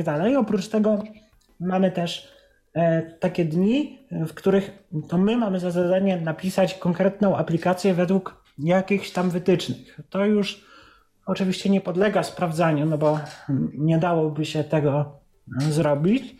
Aczkolwiek kurs jest naprawdę prowadzony w bardzo, bardzo fajny, przystępny sposób. Tak samo jak w przypadku aplikacji Unwrap, o której mówiłem, mamy do wyboru formę tekstową i mamy do wyboru formę wideo. I trzecia część, no właściwie to można podzielić na cztery części. Trzecia część to książki, które sam autor, czyli pan Paul Hudson, e, poleca kupować po skończeniu tego jego kursu. To są książki Advanced iOS, e, pierwsza, druga część, ProSwift, czyli o takim faktycznie pisaniu kodu z głową. Tam jest o, o, o takich, takich niuansach już bardziej zaawansowanych. ProSwift UI, czyli no, o tym, jak, jak w tym Swift UI robić naprawdę już bardzo abstrakcyjne rzeczy. Mm, on ma bardzo dużo tych e, książek. I czwarta i ostatnia rzecz, jeżeli chodzi o tego autora, to E, Hacking with Swift Plus e, to jest subskrypcja, za którą płacimy 20 dolarów miesięcznie. No dużo, niedużo, może trochę dużo, ale e, tam są już takie rzeczy, które przydadzą się nam już faktycznie do, do zarabiania pieniędzy. Także to jest sprawiedliwa inwestycja. Mamy bardzo dużo materiału darmowego, naprawdę tysiące z ciekawości, z ciekawości, ty na jakim jesteś etapie? Jak rozumiem, z panem Paulem e, zdecydowałeś się tego Swifta uczyć. E, tak, ja jestem subskrybentem Hacking with Swift Plus. E, aczkolwiek nie nawet z konieczności e, jako takiej, bo naprawdę on nawet takie bardzo zaawansowane rzeczy udostępnia za darmo, a Hacking with Swift Plus to na przykład rzeczy po kraju on tam co miesiąc streamuje, jak buduje jakąś aplikację i objaśnia, jak to robi, e, albo tam o jakichś takich algorytmach, e, takich typo, typowych już tam strukturach danych i tak dalej, ale po prostu mm, bo naprawdę, no bo żeby wesprzeć autora. Zwaliło mnie to z nóg po prostu. Dużo rzeczy widziałem, jeśli chodzi o programowanie. Wielu, wielu autorów naprawdę też się postarało, jeśli chodzi o inne języki programowania. Programowania na przykład kimś, kto jest porównywalny do pana Paula Hudsona, ale odnośnie C Sharpa i .NET Frameworka to pan Tim Corey. E, no ale to naprawdę jest content bardzo wysokiej jakości. I ja to mogę powiedzieć, ja mam doświadczenie w programowaniu w różnych językach no, wiem, jak powinno się pisać dobry kod. E, no, bo, no, no po prostu też te lata mniej lub bardziej praktycznego doświadczenia i naprawdę mogę z czystym sumieniem polecić e, Hacking with Swift i, i podpisać się pod tym poleceniem, bo możemy naprawdę bardzo dużo wynieść. Ja programowałem wcześniej, ale e, no, z iOS-em to właśnie zacząłem z panem Paulem Hudsonem i mniej więcej mm, na 47 dniu na 47 dniu tego kursu e, napisałem dość podstawowy, acz funkcjonalny edytor równań na iPhone'a, który miał problemy natury takiej, że nie przemyślałem i projekt poszedł do kosza, aczkolwiek naprawdę jest to kurs na tyle dobrze prowadzony, że ktoś byłby w stanie coś takiego zrobić po, po mniej więcej połowie tego kursu, jeżeli oczywiście by się do tego przyłożył. No to rzeczywiście robi to wrażenie, to, to trzeba przyznać. Y, okej, okay, to w takim razie ja myślę, że teraz jeszcze warto porozmawiać o tym, czego też się uczyłeś, czego też się uczyłeś przy okazji Luomo, czyli współpraca. Mhm. Bo aplikacje możemy pisać sami, ale jest taki moment, że jednak to jest y, na jednego człowieka za dużo. No tak. E, przede wszystkim, moim zdaniem, przynajmniej dla mnie, mi, mi dużo prościej było nauczyć się pisać kod niż czytać cudzy kod. Z jakiegoś powodu, jak czytałem coś, co napisał ktoś inny, to wydawało mi się to bardzo enigmatyczne i zagmatwane, mm, co też generowało pewne problemy i to jest też taka e, teraz jakbym miał sobie e, sobie z przeszłości mówić o tym, co zrobić, to na pewno więcej czytać cudzego kodu, więcej czytać artykułów o programowaniu, bo oczywiście praktyka to najważniejsza rzecz, trzeba pisać cały czas trzeba mieć, do, mieć styczność z tym kodem, ale też więcej czytać artykułów, patrzeć jak ludzie piszą kod, patrzeć jak ludzie piszą źle kod. Też są takie strony, gdzie specjalnie jesteś popsute, żebyśmy mogli, żebyśmy mieli antyprzykłady. Też zresztą na Hacking with Swift jest kilkanaście takich artykułów, gdzie jest pokazane jak czegoś nie robić i dlaczego i jak robić. E, więc trzeba mieć tą styczność z tym kodem, żeby mieć taki ogląd na to, jak różne problemy można rozwiązywać, jak różni ludzie rozwiąz rozwiązują różne problemy. To jest taka psychologiczno-socjologiczny, taki psychologiczno-socjologiczny aspekt tego wszystkiego. A po drugiej stronie mamy aspekt y, techniczny, czyli narzędzia kontroli wersji, takie jak Git, które pozwalają nam współpracować z innymi deweloperami E, nad no, tą samą bazą kodową. Baza kodowa, czyli nic innego jak program. Mm. Czy Xcode ma wsparcie takie natywne do Gita, czy tam jest jakiś e, ma. inny system kontroli wersji? Jest, Git ma wsparcie do GitHuba, możemy sobie dodać nasze konta, możemy przeglądać pull requesty, możemy komitować zmiany, czyli po prostu wysyłać zmiany do repozytorium. Też Git to bardzo obszerny temat, ale w gruncie rzeczy chodzi o to, że jak chcemy coś zrobić, to robimy nową gałąź na repozytorium. My na tej gałęzi sobie robimy, to jest gałąź nasza, ona nie wpływa na to, co mają inni deweloperzy. I jak jesteśmy gotowi, to łączymy te gałęzie ze sobą. I jak wszystko dobrze pójdzie, to te gałęzie łączą się bezkonfliktowo, czyli jedna gałąź może w pełni zostać połączona do drugiej, bo, bo się tam nic nie wyklucza. No i mamy e, współpracę, można sobie w tym gicie tworzyć tak zwane issues, e, czyli problemy, jakieś dyskutować Mhm, o tym kodzie. Aczkolwiek naszą główną e, platformą, my obydwoje jesteśmy na bardzo porównywalnym poziomie, jeśli chodzi o programowanie. Mm, I my nie korzystaliśmy tak bardzo z tego Gita, tylko do wymiany kodów, a rozmawialiśmy o tym wszystkim na kuku zwyczajnym. No bo, no bo, no bo jednak. E, aczkolwiek wiem, że ludzie, którzy się profesjonalnie zajmują, to naprawdę korzystają z tego Gita. Git też ma automatyzowane akcje, czyli że możemy, nie wiem, automatycznie testować ten kod, kompilować, robić te tak zwane snapshoty i tak dalej, to już jest poza moją wiedzą, jakby ja nie, czuję się po prostu na siłach o tym mówić. E, ale, ale właśnie ten, te systemy kontroli wersji warto znać w jakimś podstawowym stopniu, nawet jeżeli nie współpracujemy z kimś.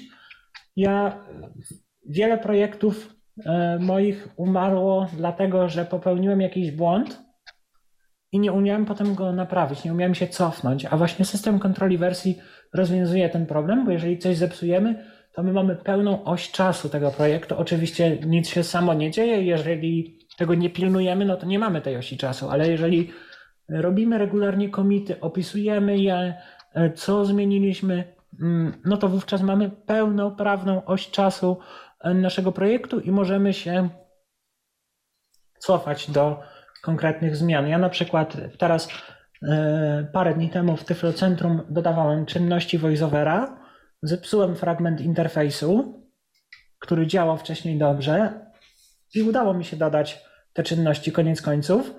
I dzięki temu, że korzystałem z systemu kontroli wersji, to złączyłem to, co działało dobrze, z tym, co działało mniej dobrze, i dzięki temu powstało coś, co faktycznie działa dobrze. A mm, gdybym nie korzystał z tego z systemu kontroli wersji, no to mogłoby być ciężko. No bo jednak ciężko jest zarządzać projektem, który, tak jak w przypadku Tyflocentrum, to jest e, obecnie 84 pliki tekstowe z kodem no właśnie, bo to jest też ważne, że y, o ile takie proste aplikacje to jest zazwyczaj jeden plik y, z naszym kodem, o tyle coś bardziej złożonego to już później dzielimy na. Y, I znowu Arku gdzieś tam z tym mikrofonem. Nie wiem, poprawiam go właśnie. Mhm. E, dzielimy na wiele plików. Mm, też są różne szkoły a propos dzielenia na pliki. Jedne języki programowania wymuszają to dzielenie na pliki, inne nie E, inne mają takie dobre praktyki, kiedy to dzielić. w Swift UI to wygląda tak, że każdy element interfejsu, który jest samodzielnym bytem, jest w osobnym pliku, przynajmniej ja to tak mam. To jest w folderze z interfejsem. Mam też folder backend, w którym mam funkcję do obsługi audio, funkcję do renderowania HTML-a, funkcję do łączenia się z serwerami Tyflo Podcastu i tak dalej. Mm, mam folder tests, którym mam testy jednostkowe tej aplikacji, czyli te testy automatyczne. Mm. I to jest tak sobie dzielone po prostu e, na, na, na takie kategorie. Ja sobie to tak dzielę.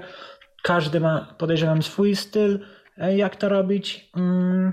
Natomiast co jeżeli pisali, Swift by na to nie pozwolił, znaczy pozwoliłby, ale byłoby z tym bardzo dużo pracy, ale taki hipotetyczny przykład, co by się stało, gdybyśmy wszystko pisali w jednym pliku, no. Mm. Po pierwsze, byłoby bardzo ciężko po tym nawigować, bo owszem, można przeszukiwać, można przeszukiwać pliki pod kątem jakiejś frazy, czy nawet wyrażeń regularnych, ale mimo wszystko, jeżeli mamy coś w jednym wielkim monolicie, to no wówczas jest to jest bardzo ciężko po prostu tym zarządzać. I o ile raczej mm, zrozumiałem to, że tam mm, nie trzeba wszystkich tych dobrych praktyk Mm, wszystkich tych dobrych praktyk przestrzegać na samym początku. O tyle e, umiejętność mądrego dzielenia na pliki mm, naszej aplikacji to jest bardzo ważna umiejętność, bo po prostu tak jest nam prościej pracować. Na przykład ja mam e, listę, taką specjalną e, listę zasobów, która ma tam jakiś swój wygląd, ma nagłówek i ma treść na przykład czy to opis podcastu, czy jakiś fragment artykułu, jeżeli to jest Tyfloświat i to jest w osobnym pliku. Jest to w osobnym pliku dlatego, że używam tego mm, w różnych miejscach interfejsu, bo używam tego w zakładce nowości, jak pokazuję najnowsze podcasty. Używam tego w wyszukiwarce podcastów. Jak wpiszę jakąś frazę, to też ta lista się pokazuje, tylko jest ona krótsza. Używam tego w zakładce z artykułami. Jeżeli dzieje się coś takiego, że widzimy, że używamy czegoś.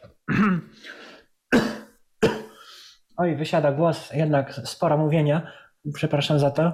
E, jeżeli widzimy, że używamy czegoś cały czas w różnych miejscach naszego programu, to jest bardzo dobry kandydat mm, do tego, żeby wydzielić to do osobnego pliku. Jeszcze jedną taką rzeczą, e, której warto przestrzegać już na samym początku naszej nauki programowania, to e, wzor, taka zasada, którą określa się w żargonie DRY, D-R-Y, czyli don't repeat yourself. Czyli musimy pisać kod w taki sposób, żeby nie było w nim powtórzeń. Tak jak w języku naturalnym, na przykład nie mówię zdania e, mam kota, mój kot jest piękny i bardzo lubię się bawić z moim kotem, bo to generuje to zdanie jest zrozumiałe, to zdanie jest odczytywalne i wiadomo o co w tym zdaniu chodzi. Ale trzy razy użyłeś słowa kot. Ale dokładnie. I nie musiałem tego robić. Mogłem użyć innych słów, które skróciłyby ten zapis i które sprawiłyby, że zdanie zostanie przede wszystkim szybciej wypowiedziane. I tak samo jest tutaj. jeżeli ja na przykład e, w aplikacji Tyflocentrum pisałbym osobno, osobną funkcję do odtwarzania Tyflo podcastu takiego już nagranego i osobną funkcję do odtwarzania Tyflo radia, to miałbym dwie funkcje, które w sumie robią dokładnie to samo, a jedynym, co je wyróżnia, jest to, z jakiego zasobu one od, od, odtwarzają, tak? Ja mówię o tym dlatego, że my e, pisząc aplikację, pisząc e, program, musimy zwracać, powinniśmy zwracać uwagę na takie rzeczy. Mm. A jeżeli już dojdzie do takiego powtórzenia, no to tam kiedyś w wolnym czasie, jak już na przykład testerzy będą mieli co testować, osiągniemy jakiś kamień milowy i po prostu będziemy chcieli sobie mm, trochę posprzątać kod, no to wtedy przysiadamy, patrzymy sobie, ja na przykład sobie wypisuję, mam taki plik w folderze z projektem z Tyflocentrum mm, i tam też jest kilka takich rzeczy, które bym odkurzył, bo na przykład ja tam popełniłem taki błąd, że mm, zrobiłem osobne modele. Modele, czyli są takie szablony, które opisują jakieś dane. Ja zrobiłem osobny model dla podcastu i osobny model dla, dla artykułu z Tyfloświata. Potem zobaczyłem, że w sumie tak naprawdę jedyne, co wyróżnia Tyflo Podcast od artykułu, to to, że Tyflo Podcastu można posłuchać i Tyflo Podcast jest opisywany przez jakiś plik MP3, a artykułu nie można posłuchać, więc zapisałem sobie, żeby to potem jakoś złączyć w jeden model, co na przykład e, sprawi, że będzie można pokazywać zarówno podcasty, jak i artykuły na jednej liście nowości, tak? I właśnie o to chodzi, że pisząc program, my myślimy o takich rzeczach e, i też nie zawsze będzie tak, że od razu pyk, o już widzę błąd, jeszcze go nie popełnię, a już widzę, że, że on będzie, bo to, bo to nie na tym polega.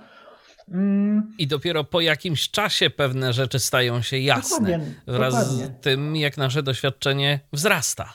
Doświadczenie i też ja mam taki pogląd na to, że jak zaczynamy jakąś nową aplikację, to zawsze jesteśmy nowicjuszami. Inaczej, ja jak zaczynałem pisać Tyflocentrum, to musiałem uczyć się nawigacji po swoim umyśle po raz kolejny. To brzmi dość abstrakcyjnie, ale pisząc tę aplikację Tyflocentrum, na nowo musiałem sobie przemyśleć, jak, będzie, jak będą wyglądały moje dane, jak będzie wyglądał interfejs, jak rozdzielę ten projekt na foldery, jak będą wyglądały modele, czy podcast i artykuł to tak naprawdę to samo, czy może jednak trochę co innego. W pracy programisty dla niektórych to może być demotywujące, dla niektórych nie. Każdy zawsze jest na początku, poniekąd. Bo możemy umieć coraz więcej, możemy umieć pisać coraz lepszy kod, coraz bardziej optymalny kod, kod, który działa coraz szybciej, sprawniej i możemy umieć robić coraz bardziej zaawansowane rzeczy, ale w takiej dalekosiężnej perspektywie my dalej poniekąd jesteśmy na początku jakiejś drogi. No i też trzeba pamiętać, że zmieniają się technologie. Rzadko który programista ogranicza się do jednego języka. My dziś e, tak zatytułowaliśmy tę audycję o programowaniu e, na iOS, natomiast e, tu to jest przykład, bardzo... Jak, widzi... tak. jak widzieliście nawet, my omówiliśmy bardzo dużo języków i to też nie jest tak, wiele osób myśli, że Boże, jak ktoś zna 6-7 języków programowania to jakiś geniusz musi być, bo nauka jednego języka programowania zajęła mi kilka miesięcy. Nauka pierwszego języka programowania może zajmować kilka miesięcy. Ale jeżeli już mamy opanowane takie rzeczy typu instrukcje warunkowe, pętle zmienne, stałe, tablice i tak dalej, to są elementy, które wy, wy, występują we wszystkich językach programowania i to jest właśnie coś, co sprawia, że moim zdaniem języki formalne, w sensie języki programowania są dużo prostsze e, od języków naturalnych, bo języki programowania mają ze sobą wbrew pozorom bardzo, bardzo dużo cech wspólnych. I tak jak na przykład Tyflocentrum.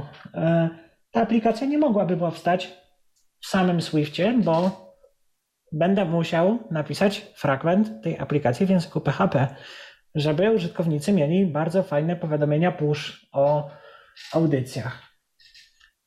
I, i, i nie, nie, nie można się ograniczać do jednego języka, jednej technologii, bo zawsze będziemy mieli jakiś niekompletny, e, niekompletny obraz, niekompletną wizję, co też może demotywować, jeżeli umiemy zrobić na przykład 90% tego, co sobie założyliśmy, a tych 10% nie umiemy, bo aczkolwiek można pisać w Swiftie programy serwerowe,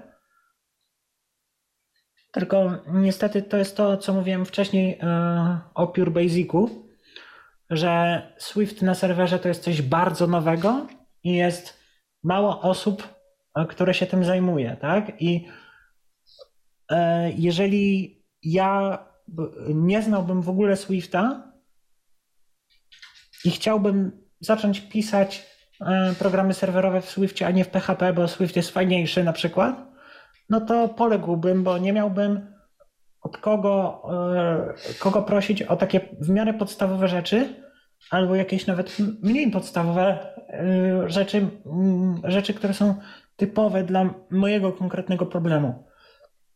A teraz, gdy ja już znam Swifta, to mam pewne narzędzia w swoim arsenale, które pozwalają mi sobie radzić z większą liczbą problemów samemu, co nie znaczy, że E, że też nie pytam o pomoc, bo pytam, a, propos tego, gdzie pytać o pomoc, mm, jeżeli chodzi o Swifta, to też e, pasowałoby o tym powiedzieć, mm, bo tak, niestety też e, głównie są to źródła anglojęzyczne, aczkolwiek tutaj mogę polecić forum 4, 4programmers.net, 4programmers.net, bardzo znane forum dla programistów polskie, Jedni to forum wspominają dobrze, inni trochę gorzej. Zależy na kogo się trafi, jak wszędzie w internecie. E, ale można tam pytać w języku polskim. Jest subreddit w serwisie reddit r swift. E, naprawdę tam są pasjonaci, widać programowania i tam jak się, jak się pyta i jak, jak się okaże jakąś inicjatywę, że się szukało, no to, no to ludzie odpowiadają. Jest też subreddit r slash iOS programming. E, to jest subreddit nie tylko o Swiftie, ale też i o UIKicie i nawet o Objective-C, bo dalej w tym języku też trochę się pisze, więc to jest taki bardziej ogólny e, subreddit, ale tam też można e, pisać. Jest forum Hacking with Swift oczywiście, gdzie można też zadawać pytania.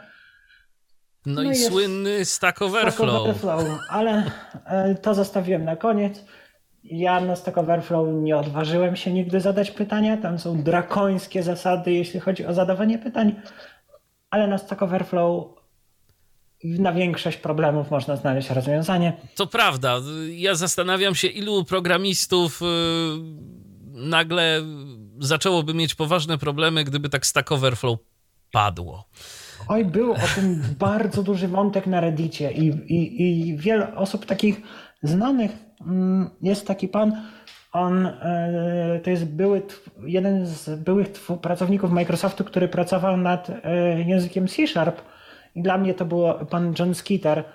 I dla mnie to też było takie inspirujące. On mówił, że no, stworzyłem język programowania, ale gdyby nie Stack Overflow, e, to prawdopodobnie nie umiałbym zrobić w języku, który sam stworzyłem, mniej więcej 60% rzeczy. No i to jest tak, Coś, bo tam bardzo dobrze podsumowuje programowanie. Bo tam bardzo często wygląda to tak, że wpisujemy w Google'a jakieś y, pytanie. Ja to bardziej znam od tej strony takiej y, administracyjnej na przykład, czy, czy jakiejś programowej, że coś się wysypało gdzieś, dostaję jakiś komunikat i w sumie co, co ja mam z tym zrobić? I jak wpisujemy w, gdzieś tam w Google'a taki, takie zapytanie, kawałek tego komunikatu o błędzie na przykład, to jednym z pierwszych wyników, który nam się pojawia, to jest Stack Overflow i wątek na forum, bo tam już ktoś taki problem miał i jeszcze mało tego, tam są odpowiedzi, y, które mają ilość takich punktów, bo tam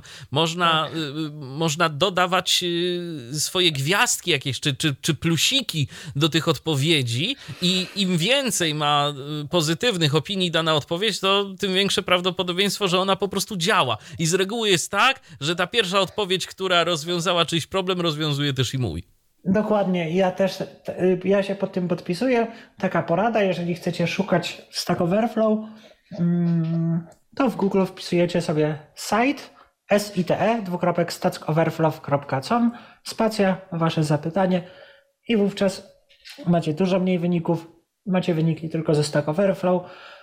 E, wielu osobom wiem, że to pomaga, więc o tym mówię. Programowanie to jest temat rzeka. Jak chyba widzicie, jestem wielkim pasjonatą i mógłbym o tym mówić bardzo długo. Mówimy o tym już trzy godziny, więc myślę, że powoli y, będziemy zbliżać się do końca naszego dzisiejszego spotkania, ale jeżeli zainteresował Was ten temat, jeżeli chcielibyście jeszcze posłuchać y, o programowaniu, to czekamy na Wasze wypowiedzi w komentarzach, bo... Zapraszam do dyskusji tak, w komentarzach. Tak. Czy próbowaliście na przykład, nie wiem, chociażby z zrobieniem skryptów w batchu albo chociaż nie, bo Grzegorz mówił, że będzie słuchał tej audycji. Czy robiliście kiedyś gry w GR tekście? Jeżeli tak, to naprawdę proszę o. Albo proszę w BGT, to, to, taki też język do tworzenia no, gier. BGT, tak, i to niestety też to, taki język do tworzenia gier, który trochę się ciągnie dalej za, za audiogrami, no to jest bardziej już temat z pogranicza programowania i gier. Mm, no ale tam też było coś takiego, czy tworzyliście, w czym tworzyliście i co tworzyliście i, i co sądzicie o tej, o tej audycji, bo to jest taki eksperymentalny format. Ja raczej w Tuflu Podcaście bardziej pokazuję niż gadam. E, a dzisiaj gadałem. Ale może fajnie czasem pogadać i może właśnie takie tematy e, was gdzieś zainspirują. Jeżeli chcecie się podzielić e, swoimi jakimiś programami na przykład, jeżeli swoim jakimś dorobkiem, to, to też śmiało oczywiście podrzucajcie linki chociażby do GitHuba na przykład, jeżeli macie coś tam wystawione, bo może akurat, tak Grzegorz mówił o tym, że próbował zainspirować e, użytkowników niewidomych e, Eltena mm, programowaniem. I to jest e, moim zdaniem bardzo dobra inicjatywa. Natomiast zastanawiam się, czy to, że ona tak trochę nie wyszła poza Eltena, y, to, to, to nie spowodowało właśnie tego, że ona po prostu y, nie uzyskała aż takiego y, zainteresowania. Tam Grzegorz i Dawid pisali artykuły i moim zdaniem te artykuły na blogu, on się bodajże nazywał Zaprogram, Zaprogramujmy Eltena, to to były bardzo fajne artykuły, bardzo się tak. to fajnie czytało. Przede wszystkim były praktyczne. Tak. To, o czym, o czym ja zawsze mówię, mówię, że kursy programowania mają taki problem, że piszemy program wyliczający n plus 1 liczb z ciągu Fibonacciego. No, to jest prawda.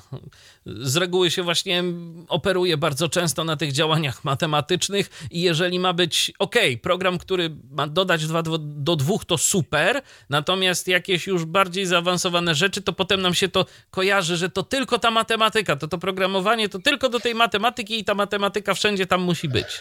No i, no i nie musi być, y, bo no mm, mówię, jeżeli uda mi się, jeżeli Tyflocentrum wyląduje w App Store to i Michał się zgodzi, to zrobię osobną audycję o tworzeniu tej aplikacji, bo to też jest ciekawe z wielu względów, na przykład właśnie ze względu mm, na to, co tak naprawdę było mi potrzebne mm, i czego się musiałem nauczyć, bo na przykład nigdy nie myślałem, że do stworzenia Tyflocentrum będę potrzebował wiedzy o tym, jak WordPress komunikuje się z bazami danych na przykład.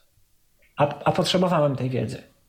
Ale to na kiedy indziej. Dokładnie. I myślę, że tym możemy zakończyć to nasze dzisiejsze spotkanie. Y, ja myślę, że spokojnie jeszcze moglibyśmy parę ładnych godzin tu porozmawiać, aczkolwiek myślę, że zostawmy sobie coś jeszcze na przyszłość. Dajcie znać, czy temat Was zainteresował, czy próbowaliście, czy chcecie popróbować e, swoich sił w programowaniu, czy to w Swiftie, czyli e, w systemie e, iOS, czy na przykład w jakimś innym języku programowania. Nie, tylko w iOSie, bo Swift to, mhm. to wszystkie platformy Apple'a i macOS, i watchOS, i tvOS. Tak. I iPadOS, który jest w sumie iOS-em pod zmienioną nazwą, także naprawdę możliwości jest sporo. Ja mówiłem to na przykładzie iOS-a, bo akurat w tym teraz coś robię i w tym robię coś, co mam nadzieję, że się spodoba Wam. Mm, ale większość tego, co powiedziałem, tyczy się innych języków. To jest piękne programowania, że to jest taka wiedza przenośna, że my możemy sobie to przenosić między, między platformami. Na przykład to, co ja powiedziałam o Swiftie, nie wiem, o tym rozdzielaniu na pliki, to to samo tyczy się Fluttera, czy nie wiem, WPF-a, jeżeli piszemy coś na Windowsa, tak? I, I właśnie o to w tym chodzi i mam nadzieję, że choć trochę Was zainteresowaliśmy e, tematem i zapraszam do dzielenia się jakimiś uwagami i spostrzeżeniami. Dziękuję Ci, Arku, bardzo za udział w dzisiejszej audycji. Arkadiusz Świętnicki opowiadał o programowaniu. Myślę, że do tematu jeszcze kiedyś wrócimy. Dzięki raz jeszcze. Również dziękuję. I ja także dziękuję za uwagę. Michał Dziwisz, kłaniam się. Do usłyszenia, do następnego spotkania na antenie Tyfloradia. Był to Tyflo Podcast. Pierwszy polski podcast dla niewidomych i słabowidzących. Program współfinansowany ze środków Państwowego Funduszu Rehabilitacji Osób Niepełnosprawnych.